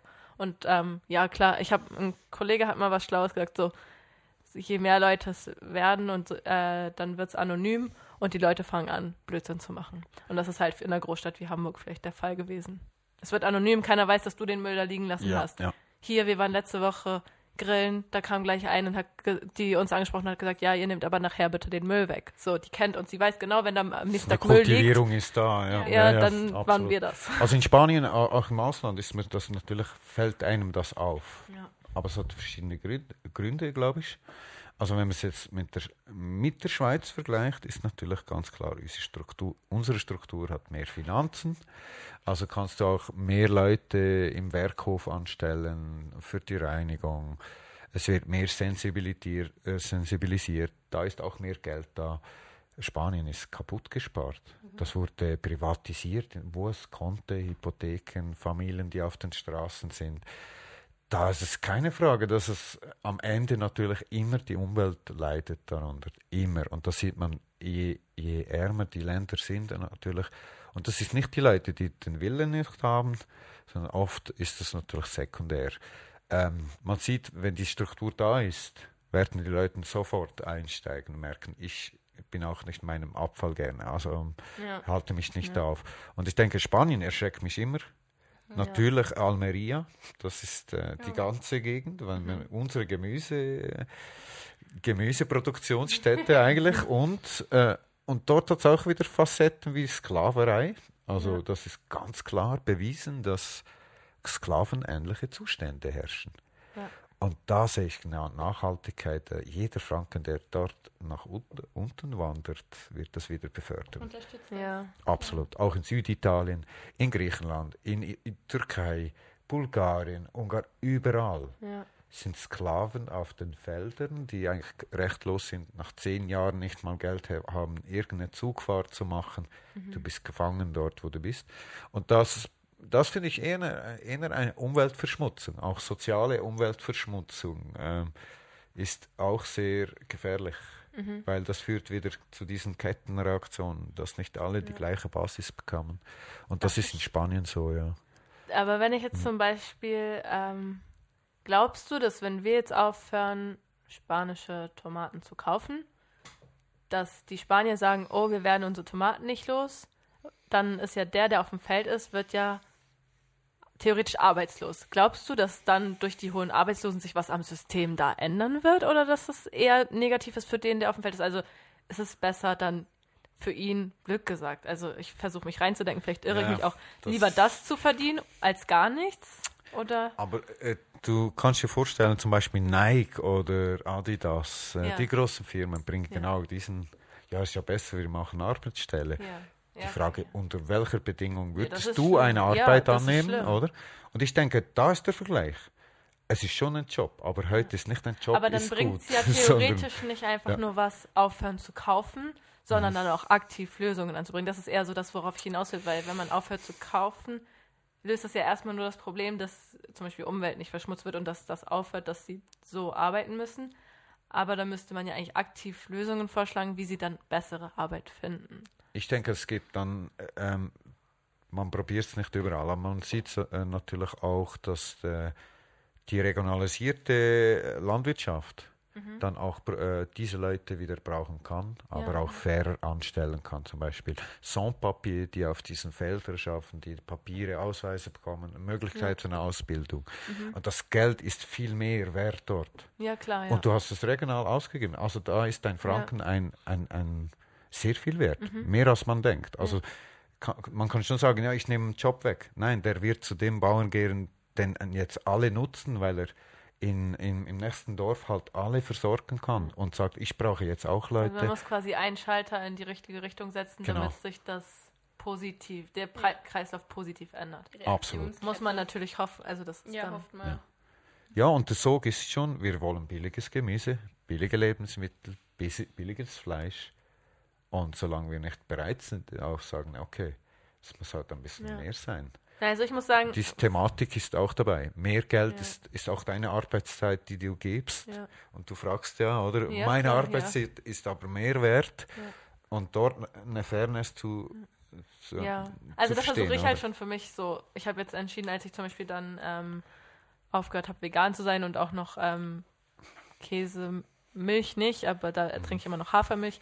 Aber äh, Eier zum Beispiel reinzunehmen, dass ich für mich einfach gesagt habe, dann will ich auch Anständiges, was ich ja immer vorher so gepredigt habe. Wenn du Fleisch isst, dann Anständiges. Also ich setze jetzt einfach zumindest mal für mich schon mal auf Bioprodukte. Sehr schön. So, ja. und das sind so kleine Schritte, die man so für sich macht, wo ich dann auch sage, das kostet dann zwar mehr, aber dann esse ich vielleicht weniger davon und genieße es dann und ja. Genau, mir kommt gerade das Beispiel mit den Eiern in Sinn. Ich weiß nicht mal mehr, wer das gesagt hat, aber ich weiß, ich war mit einer Person einkaufen und wir standen halt vor dem Regal und sie hat direkt zur Zwölferpackung Eier mit ähm, Bodenhaltung gegriffen, Pre-Garantie und ich so, das kannst du doch jetzt nicht machen. Sie so, warum? Wenn ich zum Beispiel vier davon nehme und dann brauche ich aber zwölf, dann muss ich ja drei Packungen nehmen, das ist ja mehr Plastik. Und ich so, das ist Karton. Ja, so, ja, das ja. ist kein Plastik und du kannst doch nicht nur, weil du das Gefühl hast, du machst dann vielleicht mehr materielle ähm, materiellen Abfall, ja, das Gefühl haben, die, Bodenhaltung ist dann dafür besser. So, ja. was, ja, das was ist halt dann so die Prioritätensetzung bei der Nachhaltigkeit. Achtet man dann auf die Verpackung? Oder also auch wenn es Karton ist, wenn man mal annehmen würde, es wäre Plastik. So, was wäre, hätte mehr Gewicht? Die richtige Haltung von Tieren oder Plastik? Also Absolut. Und, und jetzt beim Gemüse ist auch, wie die Landwirtschaft die Böden nachhaltig nutzt. Und da ist auch Bio unterschiedlich natürlich, aber ich denke, das ist ein wichtiger Faktor. Also der Boden ist unser Leben und es wird immer weniger äh, fruchtbarer Boden geben. Und, da, also, das, das ist ein Problem, ja. In meiner journalistischen Arbeit recht oft, äh, ich musste für äh, das Kundenmagazin Edeka, ist ja der große, mhm. große Supermarkt, ja. ähm, in Deutschland und ich habe da beim Kundenmagazin mitgearbeitet und ich musste, so einmal im Monat wurde es veröffentlicht und ich musste recht häufig Interviews mit Bauern führen. Und da kam recht häufig das Thema auch Fruchtwechsel äh, zum Sprechen, so dass sie halt nicht immer das Gleiche auf einem Boden pflanzen, weil ja jede, jedes Gemüse zieht ja die gleichen Rohstoffe und am Ende ist der Boden an denen einfach ausgesogen. Ja, richtig. Und ähm, das fand, das habe ich da tatsächlich auch erst mitbekommen. Also ich muss sagen, ich bin nicht naturnah aufgewachsen, aber ich versuche halt mich äh, immer weiter zu informieren und das fand ich recht spannend, dass es ja eigentlich wirklich, was ja logisch ist, eigentlich immer so diesen Fruchtwechsel braucht, aber dass es halt auch oft einfach nicht passiert. Ja, bis so. zum Phosphor, wo zum Beispiel aus Marokko kommt. Ja. Vieles. Ja. Und das gibt nur wenige Quellen. Mhm. Irgendwann einmal versiegt sogar diese Quelle. Ja. Phosphor kannst du wieder gewinnen aus dem Boden, aber es gibt auch dort einen Machtkampf in der Wirtschaft. Mhm. Viel Geld, viel, viel Geld ist ja. da äh, zu machen. Und das ist, glaube ich, auch das Problem. Diese Netzwerke und diese Systeme sind krank. Also sie faulen schon, wir merken sie alle, es stimmt nicht. Äh. Arbeitstechnisch, äh, Produktion bis hin zum Transport und Verpackung. Mhm. Es ist nicht mehr, also es ist nicht korrekt, es fühlt sich nicht korrekt an, bis zur Tierhaltung. Ja. Und ich glaube, da braucht es eben so lokale Organisationen ja. und Landwirtschaft und Vernetzung ja. zwischen du und mir. Also so. Also ich finde es auch mega cool, ähm, um jetzt nochmal so zu dir und deinen deinen Projekten zurückzukommen, du bist eigentlich so die, die einzige Person, zu der ich jetzt so den krassen Bezug habe, die sich wirklich tagtäglich dafür einsetzt. Also ich glaube, um das mal sozusagen, dass du, glaube ich, auch in der Hinsicht eine Bereicherung bist, weil ich kenne viele, auch als ich jetzt davon erzählt habe, dass wir dich interviewen, die es halt, die es mega cool fanden, die einfach gesagt haben, hey cool, der hat so viel zu erzählen und ja, der hat letztens auch das in seiner Story gepostet und ja, eigentlich wüsste ich ja, ich müsste weniger und ich glaube, du regst die Leute schon zum Nachdenken an, auch wenn es manchmal lange Schön dauert. Gehört, ja. auch wenn es manchmal Danke. länger dauert und mhm. es Schritt für Schritt passieren muss, sobald sich schon mal einer so Gedanken macht, so eigentlich müsste ich mal, hat man, glaube ich, schon was erreicht und deswegen, ja, finde ich es eigentlich mega cool, für was du dich alles einsetzt und auch jetzt so beruflich, also auch mit Collectors. Ähm, vielleicht kannst du auch da nochmal sagen, Gerne, was das eigentlich genau ist. Also wir haben jetzt fast schon eine Stunde 15 Minuten, glaube ich, aber ich glaube, dafür ist noch, noch Platz. Ja, ähm, es geht ja zum, Schach zum, zum Arbeiten noch. Ja. Äh, ja, vieles davon. Also kurzum, äh, Old in One, das stöhnt nach sehr vielen Projekten. Ich klar habe mich entschieden, zum Beispiel jeden Samstag oder Sonntag für den Garten da zu sein. Das waren mhm. etwa im Schnitt drei bis vier Stunden pro Woche. Ja. Über die fünf Jahre jetzt, auch für die anderen Projekte. Ich habe nichts verdient da, aber das war auch der Aufwand. Das ja. Werde ich oft gefragt, ah, wie viel Zeit braucht das? Mhm. Also Du kannst auch natürlich entscheiden, wie viel investierst du. Aber ja. es ist alles möglich bis jeden Tag äh, ja. oder wirklich am Schluss, ja, am Samstag mache ich konzentriert zwei, drei Sachen für die Projekte oder mhm. etc. Darf ich fragen, ähm, mhm. aus den bisherigen genannten Sachen abgesehen vom Collectors, hast du ein, was hat dir so, ich glaube, das ist Food Safe Abo und Relocal, oder woran hast du verdient, wenn man das so fragen darf? Muss ja keine Zahlen nennen, sondern einfach so, hast du an was verdient oder hast du dir mit ja. Also Foodsafe, Foodsafe Abo ist wirklich, da habe ich auch offen da, darüber gesprochen, äh, da, da ja. muss ich Stundenlohn haben. Verdienen ja. ist anders natürlich. Ja, War verdienen guter, im Sinne von guter Zustupfen dieser Zeit mhm. mit drei Jobs, muss ja. ich sagen, dass ich gewisse Sachen so bezahlen konnte. Es ist natürlich, äh, da war so der, die Frage, will ich noch mehr machen? Mhm. Will ich noch mehr retten, noch mehr Kunden oder will ich es so ein bisschen klein halten? Warst du nicht auch mit dem Konzept ähm, bei dem Vortrag vom Kanton. Genau, ich hatte da, auch da, Wettbewerbs da gemacht tun, und genau, so, ja. genau. Und also die Idee werde ich weiterführen. Im Moment ist es einfach auch aufgrund der ganzen Arbeit mit Collectors, mhm. was eigentlich schön ist. Collectors ist ja das Projekt, das ich äh, beruflich als neue Chance, einen Neueinstieg gesehen habe. Äh, ja. Ein Projekt aufzubauen und dann zu leiten und dann von, nicht nur der Kaufmann zu sein, sondern von Marketing, Buchhaltung und Verkaufsgespräche und Technik und selber auf dem Bike zu stehen. Also ganz viele Bereiche, die ich wusste, ich bin so. Ja. Ich also eigentlich auch so ein bisschen das Thema Nachhaltigkeit, so für du dich vorher eingesetzt hast, ein hm. bisschen zu professionalisieren. Genau, in Trifft einem Bereich vielleicht, ja. das ist Logistik, mhm. harte, äh, harte Wirtschaft eigentlich ja. äh, an sich. Aber die Idee, die Collectors in sich trägt, äh, wusste ich, wow, das, das braucht es jetzt, weil. Äh, zufälligerweise ist auch Old Wandel ein Jahr zuvor oder ein halbes Jahr zuvor ein E- E-Gargo-Bike zur Miete entstanden, ein Projekt, also es gibt immer noch das Gargo Bike Sharing mhm. und ähm, ich bin Fan von, von, von neuen Ideen, auch bei der Technik. Bei, ich bin nicht der Autofahrer. Ja. Und es war eigentlich Zufall. Also, äh, es war eigentlich sehr großer Zufall, dass ich zu Collectors äh, gestoßen bin und die Idee aufgegriffen habe. Ich habe dann mit Matthias Job, meinem ähm, Geschäftsleitungspartner heutig, mhm. ähm, in Solothurn einen Besuch gemacht, aufgrund ja. eines, einer äh, Facebook-Nachricht von ja. des Chefs. Und äh, haben uns dann zwei Tage wirklich später entschieden, ja, wir, wir ziehen das Projekt durch, weil wir zusammen haben auch viele Projekte bei Mantel so ein bisschen angerissen als Pioniere ja. und dachten, jetzt wäre es so wie ein nächster Step. Jetzt geht es auch noch ein bisschen um Finanzen mhm. und selber eine, eine Stelle produzieren. Ja. Also sicher auch kreieren, also eine, die Sinn macht und wir dahinter stehen können. Mhm. Sie wird flexibel, diese Stelle also ja. wenn das Projekt äh, Selbstläufer ist, dann wird auch meine Aufgabe kleiner oder anders. Ja. Oder da, ja, du hast ja quasi deinen eigenen Job geschaffen. So, und genau. der wandelt sich natürlich, also ich merke das auch in meinem Job, so der, der war mal anders, ist jetzt so, aber es ist auch gut so und irgendwie wächst man. Er ist ein Prozess, mit. oder wie du sagst, oder? Und ich denke, jetzt dieses Jahr ist wieder ein neuer Prozess und äh, neue Möglichkeiten. Und Collectors ist äh, ein Velohauslieferdienst, äh, der noch recycelt, das so mit den E-Cargo-Bikes, äh, mit den neuen Transportvelos natürlich äh, eine super Gelegenheit in der Stadt. Man kann sich, äh, bei uns war nicht nur das interessant, natürlich, was kann man sonst noch mit diesen Transportvelos anstellen, das war natürlich auch für uns wichtig. Ja. Also ähm, wo wollen wir hin? Collectors waren äh, ein Gefäß, das wir nutzen konnten und selber entscheiden, was wir noch dazufügen. Also so Kerngeschäft, Hauslieferung ist da. Ja, also ihr liefert quasi von ja. Einkaufsmöglichkeiten nach Hause. Genau, du genau. gehst einkaufen, Käsbub zum ja. Beispiel oder Coop City, Migro, auch den großen natürlich ja. oder den kleinen Geschäften und lass, lass äh, deine Einkaufstasche dort vor Ort ja. füllst einen Lieferschein aus und es wird dann innerhalb drei Stunden von Nach uns Hause. geliefert. Das ist zum Beispiel hilfreich, wenn man älter ist, vielleicht nicht mehr die Kraft hat, das nach Hause zu tragen oder noch schnell was zu tun hat und das und, genau. nicht und noch nicht durch die ganze Stadt. Genau, der Grosseinkauf für die Wege ja. zum Beispiel ist auch nicht schlecht. Du ja. gehst beim Denner äh, viel Mineral kaufen, ja. was auch immer. Ähm, kein, Was ihr auch mal gemacht Plastik. habt, war recht lustig. war auch Glasflaschen natürlich kaufen. Natürlich. ähm, oder einfach aus dem Hahn.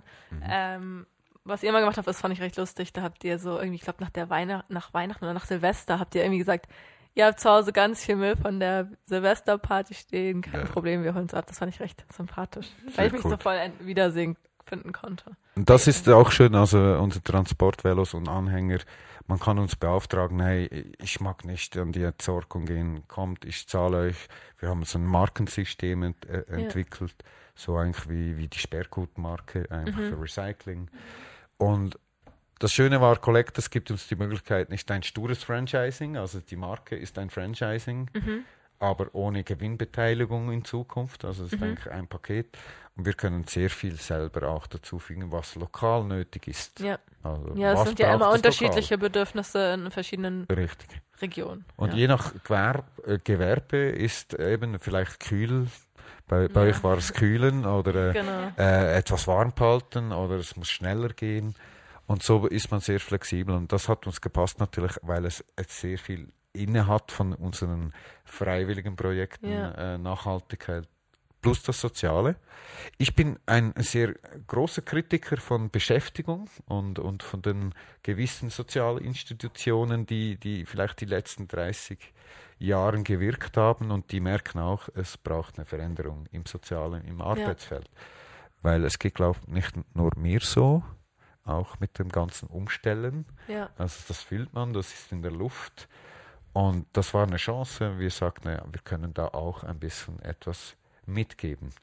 Und wir müssen wirklich auch mit Stolz sagen, jetzt nach zwei Jahren fast haben für zehn Leuten nein eine Stelle gefunden die aus dem Sozialprojekt gekommen waren. Ja, ihr arbeitet ja mit äh, äh, Leuten zusammen, um sie quasi in den Berufsalltag zu integrieren. Richtig? Genau. Und um das, das ist eine super Essenz, war für mich nicht zentral, weil wenn du privatwirtschaftlich ja. funktionieren willst, ja. solltest du auch nicht Sozialhilfeempfänger ausnutzen zu hundertprozentig, sondern ihnen eine Stelle geben, Lernfähigmöglichkeiten, äh, aber auch Absprungmöglichkeiten jederzeit. Und die Sicherung des Betriebs sollte nicht über diese Leute laufen, auf jeden Fall.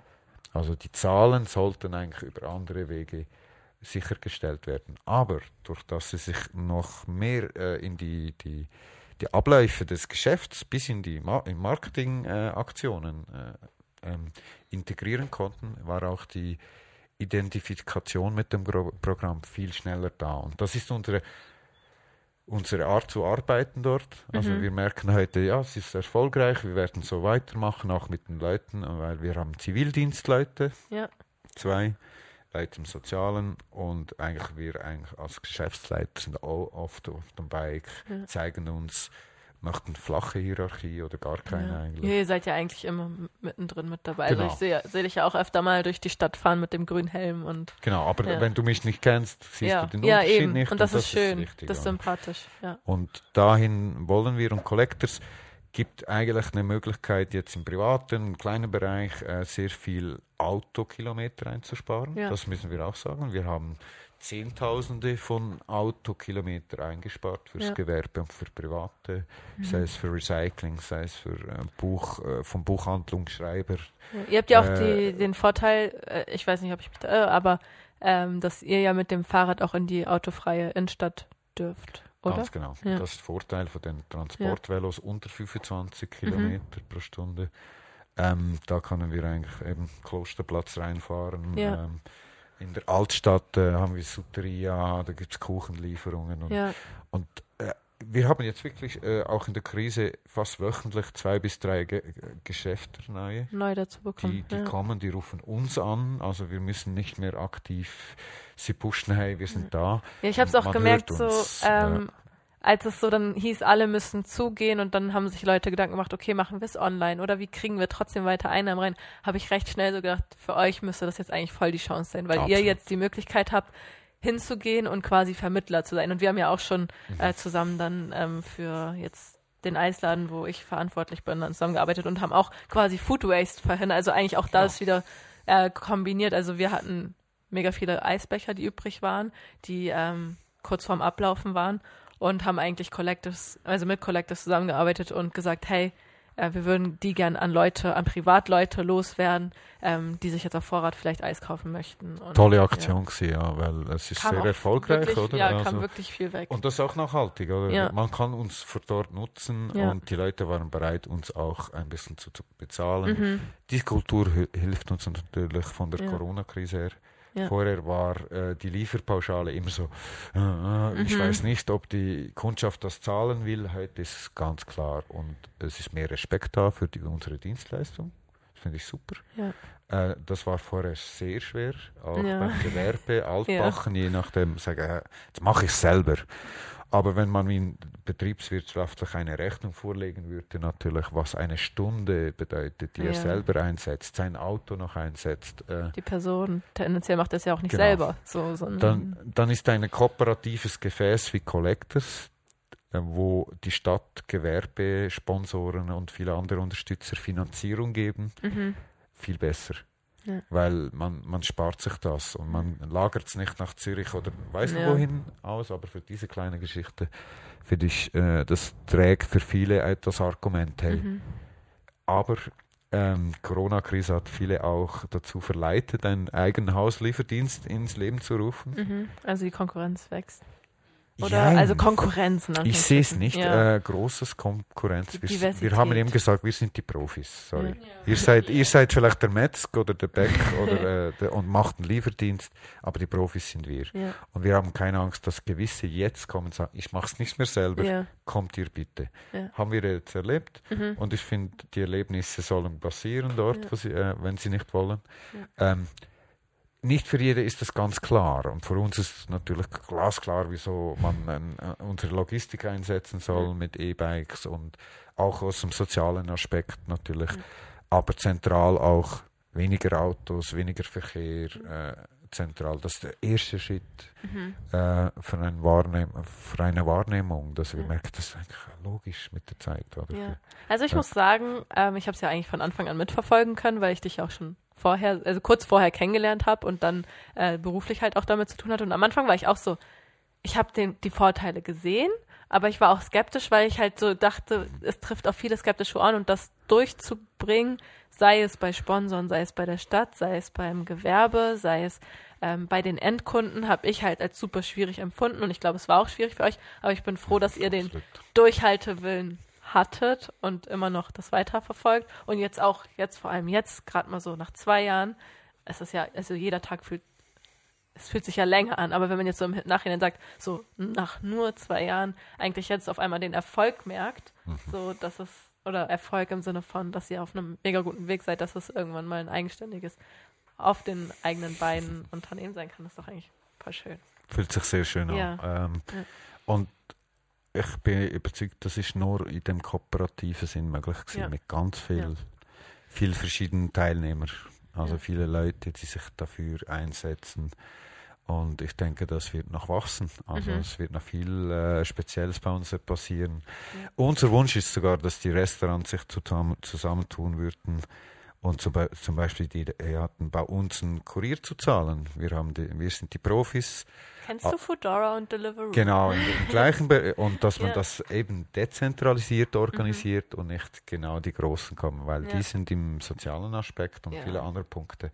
Die nicht, haben ja auch dann, das war meine auch, Freunde. Das war also, auch so ein Hype. Also ich habe da eine Zeit lang in meiner Uni-Zeit sehr viel bestellt. Die liefern aus verschiedenen Restaurants nach Hause. Für mich war es bequem, mit dem Kater am Sonntag zu Hause liegen und dann schnell äh, hier noch einen veganen Burger bestellen, den ich mir zu Hause nie machen könnte. Ähm, aber man hat halt recht schnell gemerkt, dass die Fahrer extrem leiden, weil sie, ähm, ich glaube, das alles auf selbstständiger Basis läuft oder so. Die müssen die Fahrräder ja. selber finanzieren. Also es war halt recht äh, unsozial. Ja, und, und, und, die Schweiz ist noch schwierig für diese Plattformen, das ist zum Glück so, weil ja. es sehr viele Unterschiede hat regional. Aber ich denke, das ist auch etwas, das äh, Demokratie ist ein Schlagwort, aber die, die digitale Demokratie findet mhm. jetzt statt. Ja. Also wenn wir uns äh, regional organisieren, ist es nicht irgendwo zentral. Mhm. Und das ist auch sehr wichtig. Das finde ich sehr wichtig, dass ja. man genau lokale Lösungen macht. Das darf auch Collectors in der ganzen Schweiz gleich heißen. Mhm. Das ist sekundär. Ja. es geht ja um das, die Idee sich dahinter. kann sehr flexibel sein, ja. oder? Und das finde ich wichtig. Und bei, bei so, solchen Geschichten ist klar, finde ich, wichtig, dass man endlich auch sagt, hey, eine Lieferung muss kosten. Also mhm. wenn du online etwas bestellst und es ist null, dann kannst du mir vorstellen, wer leidet darunter. Ja, ja. Beim Gemüse, das du billiger kaufst, wer leidet darunter? Also es hat immer menschliche Aspekte und das den Leuten bewusster zu machen, dass, dass es geht mir selber so, das hilft mir. Das ist wie beim Tier. Mhm, das sieht, was das ein Tier ausmacht. Mensch ist dasselbe.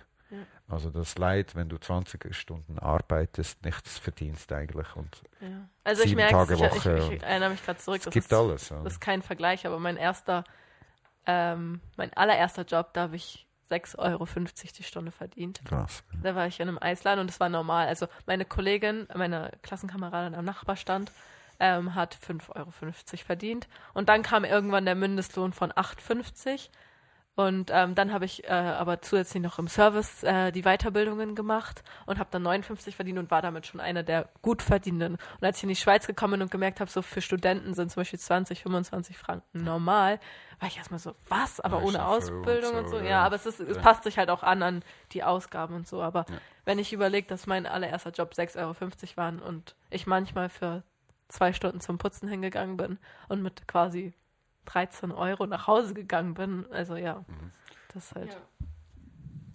Ja. Nein, ähm, es ist krass. Also ich habe selten so viel nachgedacht wie bei diesem Podcast. Ich habe auch nicht so viel gesagt, wie man vielleicht gemerkt hat. Ganz einfach auch, weil ich nicht mit Food so direkt zu tun habe. Du arbeitest damit, du hast es zu deinem Leben, du hast ja. es studiert und ich fand es gerade richtig spannend, das alles mitzukriegen, weil ich irgendwie das Gefühl habe, dieser Podcast hat gerade was von Nachhaltigkeit, weil er einfach schon bei mir Dinge auslöst oder mich zum Nachdenken anregt und das bestimmt auch Handlungen dann ähm, beeinflussen wird. Und ich hoffe, dass es das dann natürlich auch bei den Zuhörern macht. Und dafür wollte ich dir eigentlich schon mal Danke sagen. Danke, ich, äh, ich denke, genau das ist es. Ja. Das, das ist genau das. Das Einfachste. Ideen in Köpfe einpflanzen. Ja, und, und, und, sich nicht vorwerfen, äh, nicht ähm, zu schnell Nein. sein. Oder? Ich habe auch, hab auch gerade so viele neue Begriffe gehört, mhm. dass es auch soziale Verschmutzung gibt, dass es Nachhaltigkeit auch, dass die auch bei mir selbst existiert, also wie ich mein Leben lebe. Also ich fand das gerade nicht so diesen Ökostempel. Genau, es geht nicht nur darum, es geht eigentlich auch einfach um die Gemeinschaft, um unser Zusammenleben und um dich selbst in diesem ganzen Netzwerk. Fand ich gerade schon sehr spannend. Schön, das zu hören, ja. Cool. Ich glaube, ähm, damit kommen wir auch langsam mal zum Ende, weil jetzt haben wir schon ja, viel geredet. Das viel schön, geredet. Ja, also es ist toll. mega schön. Ich glaube, mein Essen war, wartet zu Hause auch und so. ja, perfekt. Ähm, mega toll. Ähm. Ich hab, ich, wir haben, glaube ich, noch zwei Fragen. Ähm, die letzte, also die vorletzte Frage damit. Ähm, Im Großen und Ganzen blickst du positiv in die Zukunft, was das Thema Nachhaltigkeit angeht? In zwei Sätzen. äh, ich will, ich will das Schweigen durchbrechen. Äh, es ist wirklich, also ich bin gespalten. Ja. Ähm, ich merke auch durch die Aktivitäten, wie viel wirklich wahrgenommen wird mhm. und oft sehr wenig. Und das ist sehr oft ein Frustrationspotenzial, weil es sich oft zu wenig schnell bewegt. Und je mehr man ja auch tut, desto mehr merkt man, was gäbe es noch zu tun. Genau. Und ich, ich bin da überzeugt äh, mit, mit Herz und Seele, dass die Klimajugend genau die richtige Richtung angesprochen hat. Jetzt muss was geschehen. Nicht, äh, äh nicht wichtig, welche Politik du verfolgst, sondern unser Zusammenleben steht auf dem Spiel. Ja. Und das hat mit der Umwelt zu tun, Nahrung, Wohnen, eben mhm. all diese Themen ja. wieder. Und da bin ich absolut überzeugt, dass diese Generation viel in sich trägt, das wunderbar wird. Mhm. Die werden das umsetzen. Man wird überrascht sein, wie, wie die Welt vielleicht äh, werden kann. Aber es wird immer, es wird immer dieses Leid geben, natürlich. Ähm, man kann das, äh, das altes System noch nennen, aber ich denke, es entsteht auch oft parallel schon was, das das Alte ablöst. Und wir merken im Moment ist, glaube ich, ein Ablösungsprozess, ja. ein Wandel. Industrialisierung 4.0 mhm. mit äh, digitalen Möglichkeiten ist jetzt mit der Krise explosionsartig nach vorne gepusht. Mhm. Das ist auch noch interessant. Was kommt da? Ja. da? Und ich sehe da viel positive Möglichkeiten, wenn wir uns wirklich aktiv darum kümmern, informieren ja. und auch demokratisch mitreden. Weil Demokratie ist nicht nur Pflicht, äh, Rechte, sondern auch eine Pflicht für mich. Ja mitzureden. Mein, meine Stimme, weil ich kenne genug Leute, die haben keine Stimme, keine Nationalität oder Passport und die dürfen nichts irgendwie demokratisch mhm. mitreden. Genau, da sind wir wieder. Privilegien nutzen. Ja. Und bitte ja. stimmt ab, weil ich, ich darf, Absolut. ich, setze mich immer wieder dafür ein hier, weil ich darf, das Einzige, wo ich mitstimmen darf momentan ist die Deutschlandwahl. Also ich kann auch in Hamburg nicht mitwählen und ich finde, die Schweiz haben einfach so ein Privileg, dass sie in ja. Anführungsstrichen jeden Scheiß. Sonst wird alles braun, oder wie ist genau. das? Ja, ja. Unbedingt, also das ist auch meine Empfehlung. Ob man Freund ist von bestimmten System, man muss das nicht so anti-pro sehen, sondern es, es ist so wie ein, ein, ein alter Körper, der jetzt halt einen neuen Weg braucht. Und ich denke, da braucht es uns. Man muss nicht den anderen nur vorwerfen, dass sie es falsch machen, sondern unsere Demokratie ist genau das, was wir jetzt genau gemacht haben, zusammen uns auszutauschen. Genau, und, einfach äh, austauschen und zusammen was erreichen. Genau. Ähm, bevor wir zum Abschluss kommen, gibt es noch irgendwas, was du loswerden möchtest, was, was dir auf der Zunge brennt, was du einfach noch kurz rauslassen möchtest? Ähm, ich finde, schaut euch sicher unsere Projekte an, ähm, eure eigene Projektidee fürs Leben. Aber für mich ist momentan etwas sehr Menschliches wichtig. Ähm, es wird eine Initiative auch dafür geben, Evaku Evakuieren jetzt. Da geht es darum, äh, sehr unkompliziert äh, Minderjährige aus Lagern von Griechenland in die Schweiz zu holen, aus den Flüchtlingslagern. Ich verfolge das schon lange. Ähm, wann dann die Initiative sicher unterstützen, spendet an diese NGOs, die Seenotrettungen machen, an die NGOs, die in den Lagern die Leute äh, versorgen, bis auch Ärzte ohne Grenzen. Dort findet ihr auch sehr gute Infos, was wirklich los ist. Das sind Leute, Ärzte, ausgebildete Leute, die euch sagen können, was da los ist, nicht politisch gefärbt. Und das ist sehr wichtig. Und für mich ist das äh, unsere Pflicht jetzt auf unserem kleinen Europa-Ding, das eigentlich sehr klein ist.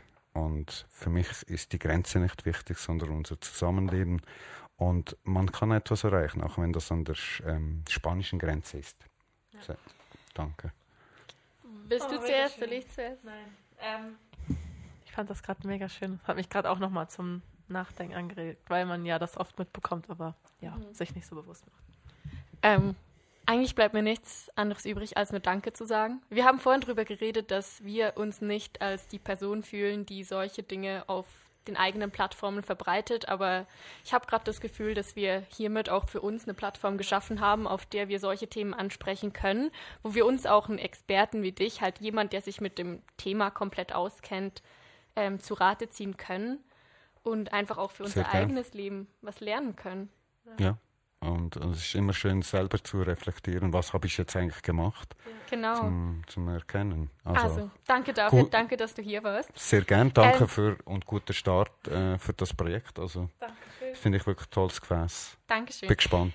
Dann zum Schluss, du hast vorhin noch gesagt, der Witz darf nicht fehlen. Würdest du mir deinen Lieblingswitz erzählen? Ich erzähle dir auch meinen. Du hast mich gerade zu dem inspiriert, zu dem Witz. Ich bin der schlechteste Witzerzähler überhaupt. Äh, mir fallen sie nur spontan. Ich kenne keinen Lieblingswitz. Aber erzähl du zuerst. Äh, mir fällt meist beim Lachen ein, was ich sagen will. also, ich glaube, Finja kann den Witz nicht mehr hören, aber ich habe den einfach, ich, ich mag den einfach. Und du hast vorhin halt mit dem Collectors und mit den E-Bikes. Guter Rad ist teuer. Achmed 23, Fahrradverkäufer. Oh, der war einfach. Der ist ins Herz. Der ist einfach ähm, in mein Herz rein. Mitten in der Herz. Ja. Oder kennst du den Seehundwitz? Nein. Jetzt habe ich ihn ja schon verraten. Verdammt. Ich bin auch ein schlechter Witzeerzähler. Nein, das Ding, was, Sehr gut. was braucht ein Blinder im Schwimmbad? Ähm, Schwimmbad. Was? Ich habe es dir ja schon verraten. Ein Seehund. ah. Ah ja, Flachwitze. Ich, ich glaube, ich checke euch nach zwei Wochen einen Witz nach, bis mir einer okay. einfällt. Es ist so schlimm. Also ich bin, ich, ich denke, Humor ist schön. Es, ist vielleicht ein guter Abschluss. Mehr Humor, weniger Ernsthaftigkeit, auch bei ernsten Themen. Sie sind sowieso da. Also lassen wir darüber Witze machen. Und Spaß dabei haben. Sehr cool. Super. Vielen Dank, dass du da warst. Dankeschön. Danke. Good night.